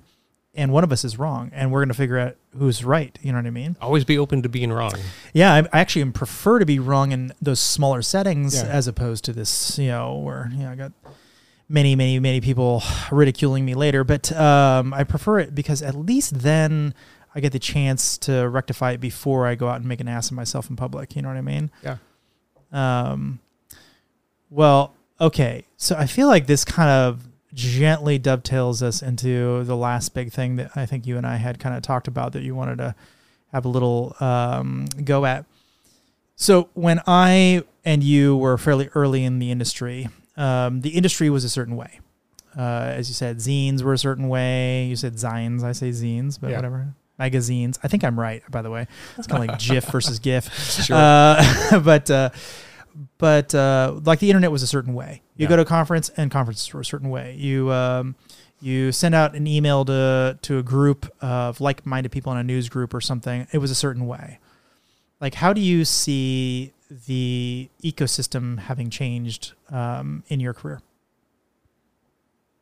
Great question. I I don't think it's I don't think it's limited to infosec. Um, but what I'm seeing right now in America, especially since 2020, it's, it's, the the heat has really turned up. But it feels like we're under the spell of some sort of Marxist takeover of the entire country, and I and I feel like it's it's leading us forcefully in in some instances to a path of uh, socialism, tyranny, and, and eventually communism. And it's it's really scary to watch. I, I don't think that people believe anymore that they have freedom of speech. I think that most people self censor and they're afraid to say what their true opinions are because we've replaced um, diversity of thought with conformity. We've replaced equal opportunity with equity of outcome. We've replaced may the best man win or best candidate win, whomever they are, based on their merit, based on their individual capabilities, their skill sets, their experience, their education. May the best person for this role win has been replaced with check the box. I think that right there is the one that resonates with me personally the most. Yeah. Because when you and I were coming up, if you didn't know what you were doing, people You would were just- out. You were yeah. Well, you were ridiculed, and then you were out. you, you wish you never even bothered with the charade, right? Because you you will be exposed as a charlatan in our industry. At least that was the norm. But now I, I look at conferences and everybody seems to be a charlatan, and it's super weird. Um, I'll, I'll give you another uh, another thing that really stands out at, at DEF CON in particular. DEF CON, more so than Black Hat, seems to have been completely overcome by this woke mind virus. Um, but you know, it's it's it's a page straight out of 1984, where you know the the whole goal of doublethink is to hold two conflicting ideas in your head at the same time, while believing both of them. And you know, here here we have a group of some of the legitimately most skilled hackers on the planet who find holes in everything, including voting machines, and for years have been warning us about how hackable these are and how dangerous they are, and at the same time saying, nope, Joe Biden legitimately got 81 million votes, and there was no shenanigans, there's no ballot stuffing, there was no no hacks of any type. You know, so on the one hand, they're saying that everything is hackable, and on the other hand, they're saying nothing was hacked. And I find both of those to be in conflict with each other. Um, but so, having looked at voting machines in the past and knowing a number of people who've done pen tests on them, um, not super secure devices, not even, not even by like normal standards, let alone by the stringent like what you'd expect like highest rigors of computer security to be. Yeah, there's Um, nothing trusted computing about it. it- it- yeah, Well, I mean, even even if you claimed there was, and and maybe there are some, I'm not gonna I'm not gonna blanket and say there's no one who's ever figured this out because I have not looked at all of them.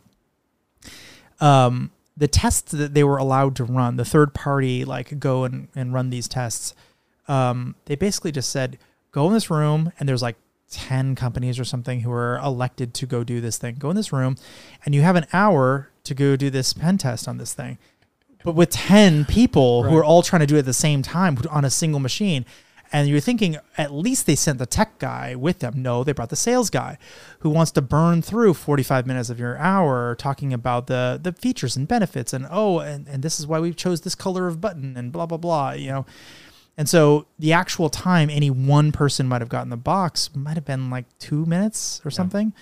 You're not going to get very good results. You know what I mean? And meanwhile, an adversary might have years to take a look at the exact same box. or they they might be part of the consulting team that knows exactly where the vulnerabilities are ahead of time, Yeah, so they can just correct. exploit them as needed. Exactly. So I, you know, the only path forward here, like if we're serious about saving democracy, we need to go back to a system where we're voting in person.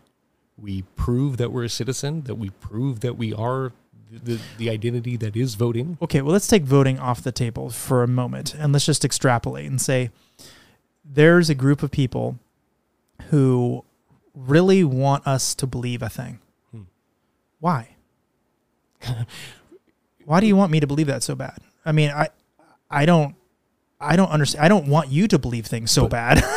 Belief is weird though, Why? because like It's kind it's kind of religion. like And asking me to believe in the sun is like a weird thing. Like Yeah. you can you can talk about the reality of the sun. You can say, yeah, tomorrow I expect it to be up about this time. it's and- warm when you go outside when the Yeah. sun is up.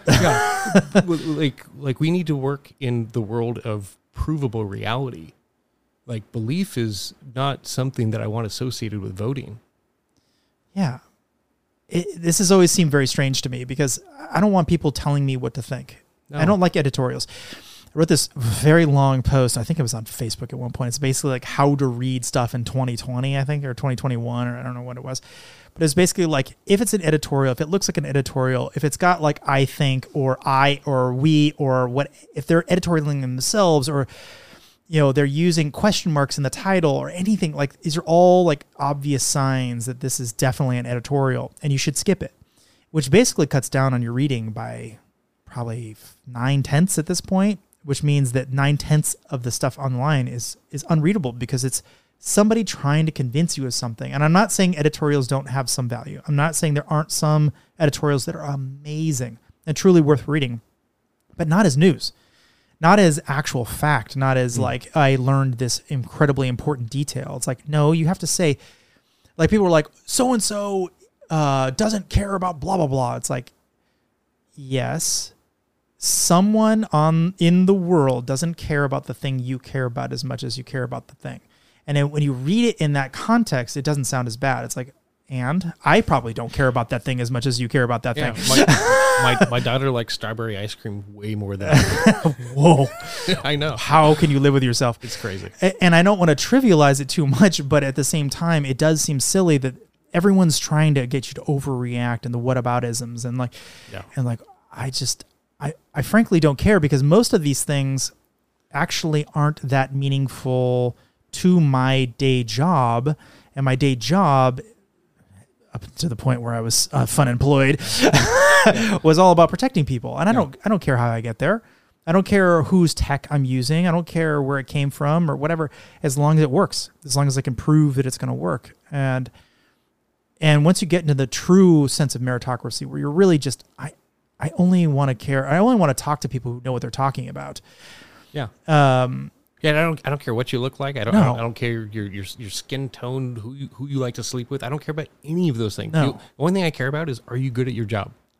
that you said it beautifully.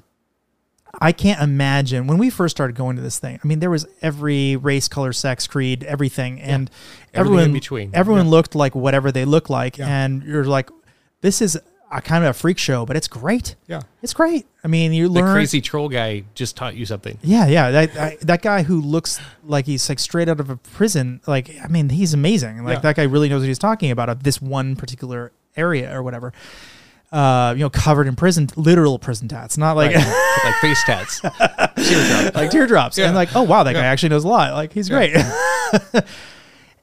I think there was this point, and I'm not saying this contributed to it, but I'm saying it's kind of an endemic of the problem, um, where they were like, you can't talk to anybody who's a hacker if you want to get your CISSP, for instance, uh, which is a certification. I'm like, what are you talking about? Like, what do you what do you mean I can't talk to a hacker? Like, they're the people who are actually making this industry work. Like, they're the ones finding all the vulnerabilities, and like, I consider myself to be a hacker. I ran hackers.org for God's sakes. Like, I mean, I, I, I see them as professionals that are, in some instances, better at their job than we are at ours. You know, like I, they, they keep us employed. I, you know, I obviously I, I have an opposing outcome. they they being hackers. yeah. Yeah. I have an opposing outcome that I'm driving for, Mhm. but you know, I, yeah, they're they're they're doing their thing. I I once had breakfast with with somebody who um they confided into me what they actually do. This was back in the era of those pop-ups, those terrible pop-ups on Windows that gave me. Sorry you about that. yeah, yeah. And, and, and he's like, yeah, yeah, yeah, that's what I do, and this is how much money I make. I'm like, well, you suck, but you know, obviously, um, you're good at what you do because it's happening everywhere. Mm-hmm. Um, but yeah, you, you, I, I think that we can we can still learn from them. Hundred percent. Yeah, So my kind of standing offer with uh, with people I meet who are along that line Yeah. uh, is I'm willing to talk to you about whatever you know, like the the true sort of. I hate to use the word because I think it's kind of been co-opted by somebody I may not want to align myself with, but the gray zone, you know, Mm. the, that weird middle area where it's probably ethically at minimum questionable or maybe even black, but but it's dual use and and or is fully black and I know you're using it for a bad purpose and you just want to talk to somebody like there's somebody out there who will listen to you and won't put you in jail and and will have a, uh, a true intellectual conversation with you and maybe even introduce you to people you might want to meet i'm willing to provide that service minus the fact that i will definitely come after your technique i will go after what's making you money yeah. I'll I'll try to create a solution that makes what you're currently doing not possible. right Yeah. right but i won't i won't put you in jail i don't care about putting individuals in jail like that's No, I just want to make the thing not possible. right Yeah. right because i think that's uh, that's the true choke point Yeah. So back to meritocracy, like where do you where do you see this going? Do you think we're do you think we're running a corner or do you think it's like full on like head into something that's very different? Like where where do you see things going? if enough as if enough of us hire and develop the best talent available, like I, I'm totally open to expanding um, your talent pool. You know, truly do interview and, and, and take resumes from as wide of a candidate source as possible, so that you are given an equal opportunity. But if you hire the best, if you train the best, if you promote the best, your company is going to do better than other companies. And the companies that figure this out are going to have higher stock prices. And eventually, this can sort itself out. The only thing that makes me pessimistic about this outcome is companies like BlackRock and this this incessant uh, ESG play, where they're essentially forcing this communistic, uh, you know, false metric on all the all the major companies. They own so much shares in all the, the Fortune 500 companies that they're they're essentially beholden to their whims and their, their access to capital, cheap capital at, at, at correct um, you know margins is based on their ESG score. So everybody is is forced to play along and play nice with this, but you know it, it is not actually in their company's best interest. It's not in their customers' best interest to do so. Mm-hmm. So I don't I don't know how it's actually going to play out, but I'm in the back of my head I'm I'm super hopeful that somebody with startup type capital can create a company that goes back to merit. Well, okay, from a true capitalistic perspective, why isn't there a BlackRock 2 kind of, you know, who doesn't have ESG and says, I don't want any of that crap. And if you touch it, you know, Well, you know, you, you you look at people who give lip service to trying to do it. You know, Vivek, that was what he was known known for before his you know presidential candidacy. But you know, the, the more we're learning about him, the more now I question if his company is as anti uh, woke or anti ESG as he, he claims it to be.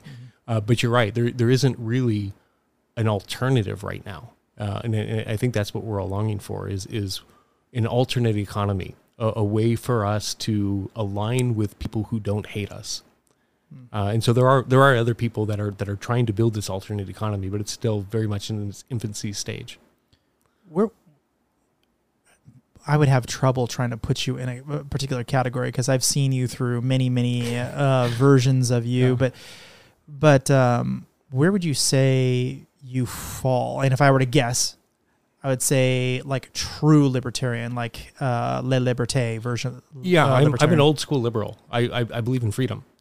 You know, so um, I don't care who you are or what you stand for. If you're trying to steal my money and do things with it that I don't agree with, I'm I'm going to have issue with it. whether it be government or a black hat, right? yeah, pretty much. Yeah, like like my work product, I get to say what what happens with it.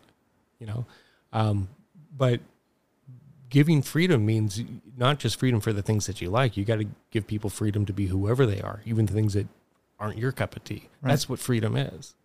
True freedom, Yeah, which means you have to accept people you really, really dislike. of course. Mhm. And, and as long as they're not harming you, as long as they're not harming yeah, your what, family, what does what does harm mean? Because that's been co-opted as well. Sure. Uh, let's let's use a really easy to explain example. You know, if you're not physically assaulting me, yeah, I would consider that not being harmful. If if you're not trying to co-opt my child's education with nonsense, I, I would uh, we'd probably get along.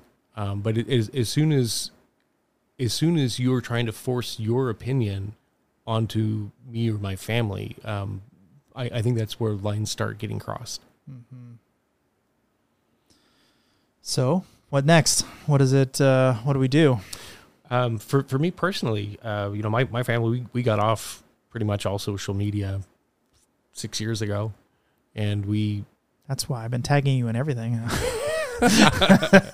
no like my, my friends find me on Signal uh, where we hang out in person and and uh, you know I I wake up every day and try to be a better person and you know I'm I'm done being angry.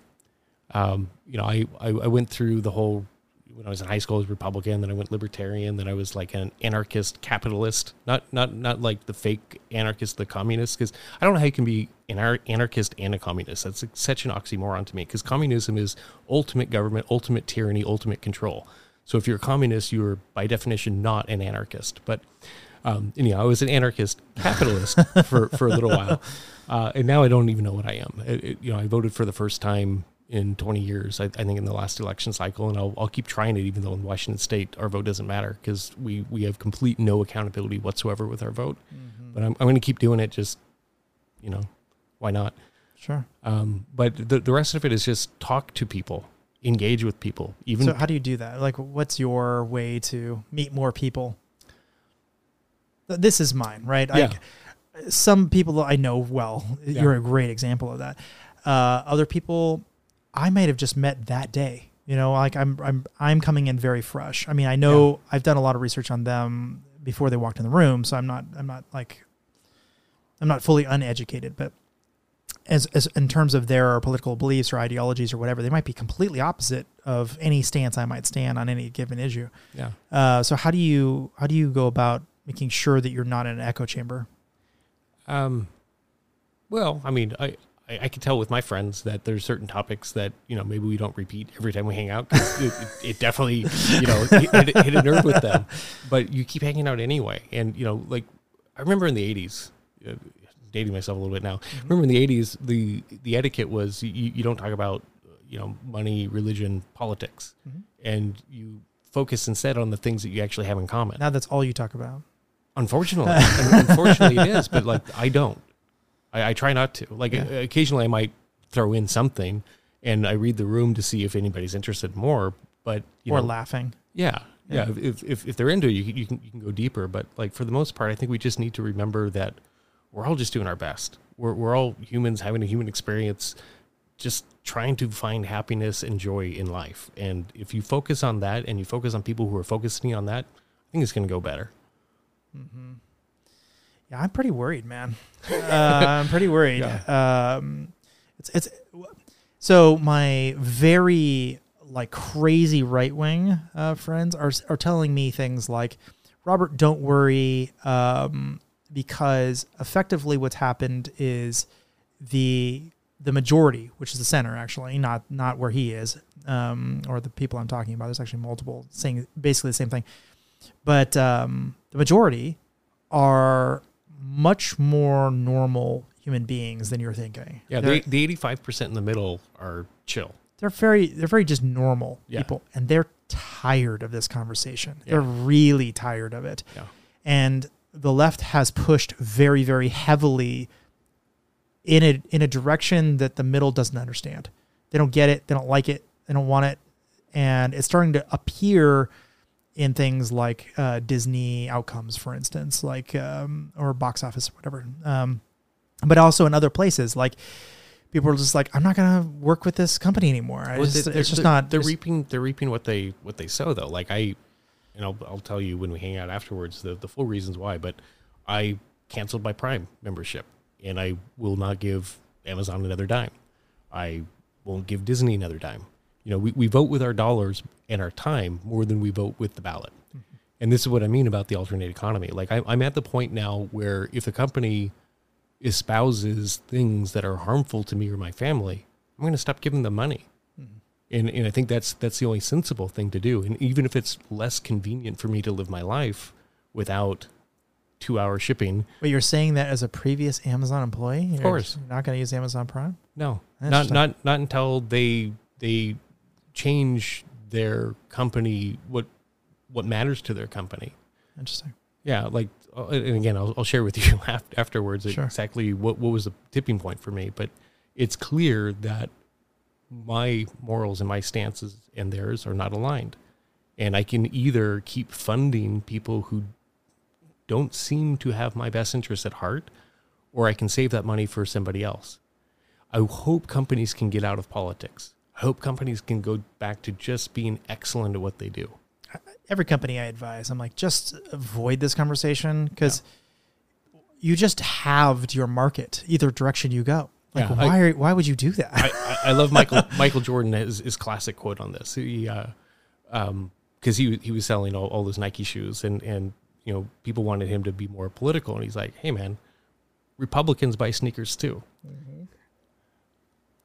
they sure do. Yeah, Um, they can't jump as well, but uh, sure. Yeah, that's why you need the shoes. obviously, yeah, the pump action. Yeah, yeah. Oh my gosh, pump boy, that dates us both right there. yeah. Um, okay. Well, um, do you want to talk about Snap at all? Do you think that it's worth uh, talking about like the ATO stuff? Um, we're we're doing a lot of really cool things. I, I've, obviously, this, this is my my active job right now, so there's very little that I, I can say publicly. Sure. But um, I, I would say over the next year or so, you're, you're going to see some improvements to the uh, to the worlds that uh, you know what I've been working in the, in the last 20 years, whatever. Authentication is going to get a, a lot better. It's going to be easier, and it's going to be you're going to see less annoyance from you know spammy sort of interactions. We- Snap, Snap, uh, Snapchat. Um, But one stat I was able to pull without your consent uh, was uh, something like a 66 or 67 percent reduction in ATOs. Um,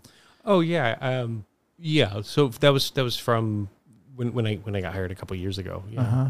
yeah. I yeah I got I got hired when there was a real need to make an improvement here, and and just just in the last couple years alone, we've we've made tons of roadmap changes that have ridiculously lowered the amount of ATO. And is that the kind of the boilerplate? I mean, I know you can't tell me specifically, but is that like the boilerplate um, kind of run book of the things that you need to do, or is this like net new stuff that you're creating? Well, in in most, and this is generic for the entire internet, right? So it- your your levers that you can pull if you want to reduce account takeover is you can make the user do more to prove that they are the owner of the account. That's how you get more authentication assurance, and that's by adding more authentication mech- mechanisms. Um, and you can also get better at detecting risk. And if you get good at both of those, then instead of making the user do all of the authentication all the time, which potentially makes them want to use your platform less because it's such a pain in the neck to use, you can make it so that you only make them jump through the extra hoops when you detected enough risk to make it, you know, warranted. Um, and so a, a lot of that that effort was getting better at detecting risk and making it so that we only have to do the more extreme authentication when that risk is detected. That sounds familiar. I've seen a couple of people doing similar kinds of things, which I think is super smart. Which do you really want to punish your best users? No, I mean, why? Why are you doing this? Uh, why, yeah, I, mean, you I, making I, t- I had that experience uh, with my bank account in Sweden. You know, I, I had to do, uh, and it's, it's like crazy OTP. I had like a, a, a touchpad and everything. Um, it was like a one time pad sort of deal. an actual pad? Yeah, yeah, yeah. um, and so to sign in, it was username, password, OTP. To add a new pay, a person that I needed to give money to, I had to do an OTP. To give them money, I had to do a new, new OTP. So like any bill pay that I did was I think like I've seen three this. OTPs. It was it was insane. I think I've seen this, and it was like a you actually had to write out a huge string in this little Yeah, you had, device. to, you had to type in your PIN code in order to get an OTP back. Yeah.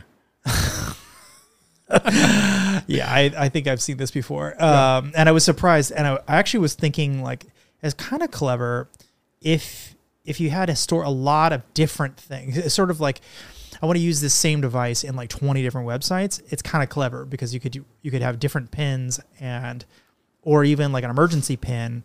You give it somebody has a gun to your head, and you're like, okay, here's my, you know, you don't tell them. That's how you can flag that there's fraud on this transaction. Yeah, it's like okay, so it goes through, and you Yeah. know to send the police because Yeah. this person's you know under duress. under duress. yeah. Yeah. Well, interesting. Okay. So what's next for you, man? What are you uh what are you doing that's worth talking about? I Writing any books or uh, doing anything in touring, uh, doing any speaking engagements? no man. My, my my focus right now um, is just on, on personal growth again. I'm teaching myself Latin. And, Oh, and That's I'm, super useful. no, I- it is. I'm, I, I didn't mean to make that sound like a joke. Uh, knowing the linguistics of the etymology of a, of words is very useful because you can know the underlying means meanings of those words. there's that aspect which is worth it by itself but i what i'm finding is that there's such precious little time that you have to to articulate a problem statement and to articulate what we should do about a problem statement and when you can speak with precision brevity and be understandable uh, it's such a gift and latin forces that level of concise thinking. And so from that, I'm, I'm getting a lot of enjoyment. That's cool. Yeah. Well, brother, uh, it has been a wild ride the last 20 something years, and um, I really appreciate you coming all the way out here. Um, I'm going to ask it, but I, I don't know if I'm going to get a good answer. Where can people find you and talk to you? And uh, do they have to have your phone number to get on Signal? Or uh, Yeah, I, I would say a starting point would just be LinkedIn. okay, Um, yeah, you could probably search for Robert Lee or Robert E. Lee um, security or Snapchat. There's lots of different ways you can find me, but um, I'm, I think I'm Robert E. Lee SEC, as you know, for the for security. yeah, Hey, I've got a question real quick. yeah. Any relation to Robert E. Lee? Um, not not direct. I mean, my, my dad's from Texas. Uh, my mom's maiden name uh, started with E, and so that's that's where I got it from. They just couldn't resist. Mm. Um, but yeah, no. Oh, so your parents played a joke on you. And it kept going and going. That joke kept going. yeah, it, it, it was funny until like four years ago. Then it stopped being funny. well, there is another Robert Lee in InfoSec. Well, there's Robert, a few of us. There's Robert M. Lee. Rob M. Lee yeah, is who I was thinking about. Yeah. And he's pretty well known. Oh, he's incredibly well known. Like what is it, Dragos or whatever? yeah, yeah, yeah. I for for long before I changed my phone number. Funny enough, like a bunch of people who knew both of us would accidentally write me when they're trying to write him. really. Yeah, so I, I, I would something like other Robert. Other Robert Lee. Yeah, Oof. Uh, yeah, that's tricky. Yeah, I don't I don't get that one, but uh, but I, I've had a couple of similar name collisions that are uh, like Robert Hanssen the Spy. There's a Yeah. there's a guy who does bathroom rights in Santa Barbara, California. I get that one sometimes. There's a serial killer There's a serial killer named Robert Hansen. That was uh, useful when I was dating. Uh, Nice filter there. maybe there's not a first date. Yeah, I'm like, well, if you're too dumb to not look at the photo, I probably shouldn't date you. yeah. There's a noise gate. yeah, yeah, a little bit. Yeah, exactly. All right, man. It has been a pleasure. I appreciate you coming out. My pleasure. Thank you Yeah. for having me. Thanks for coming.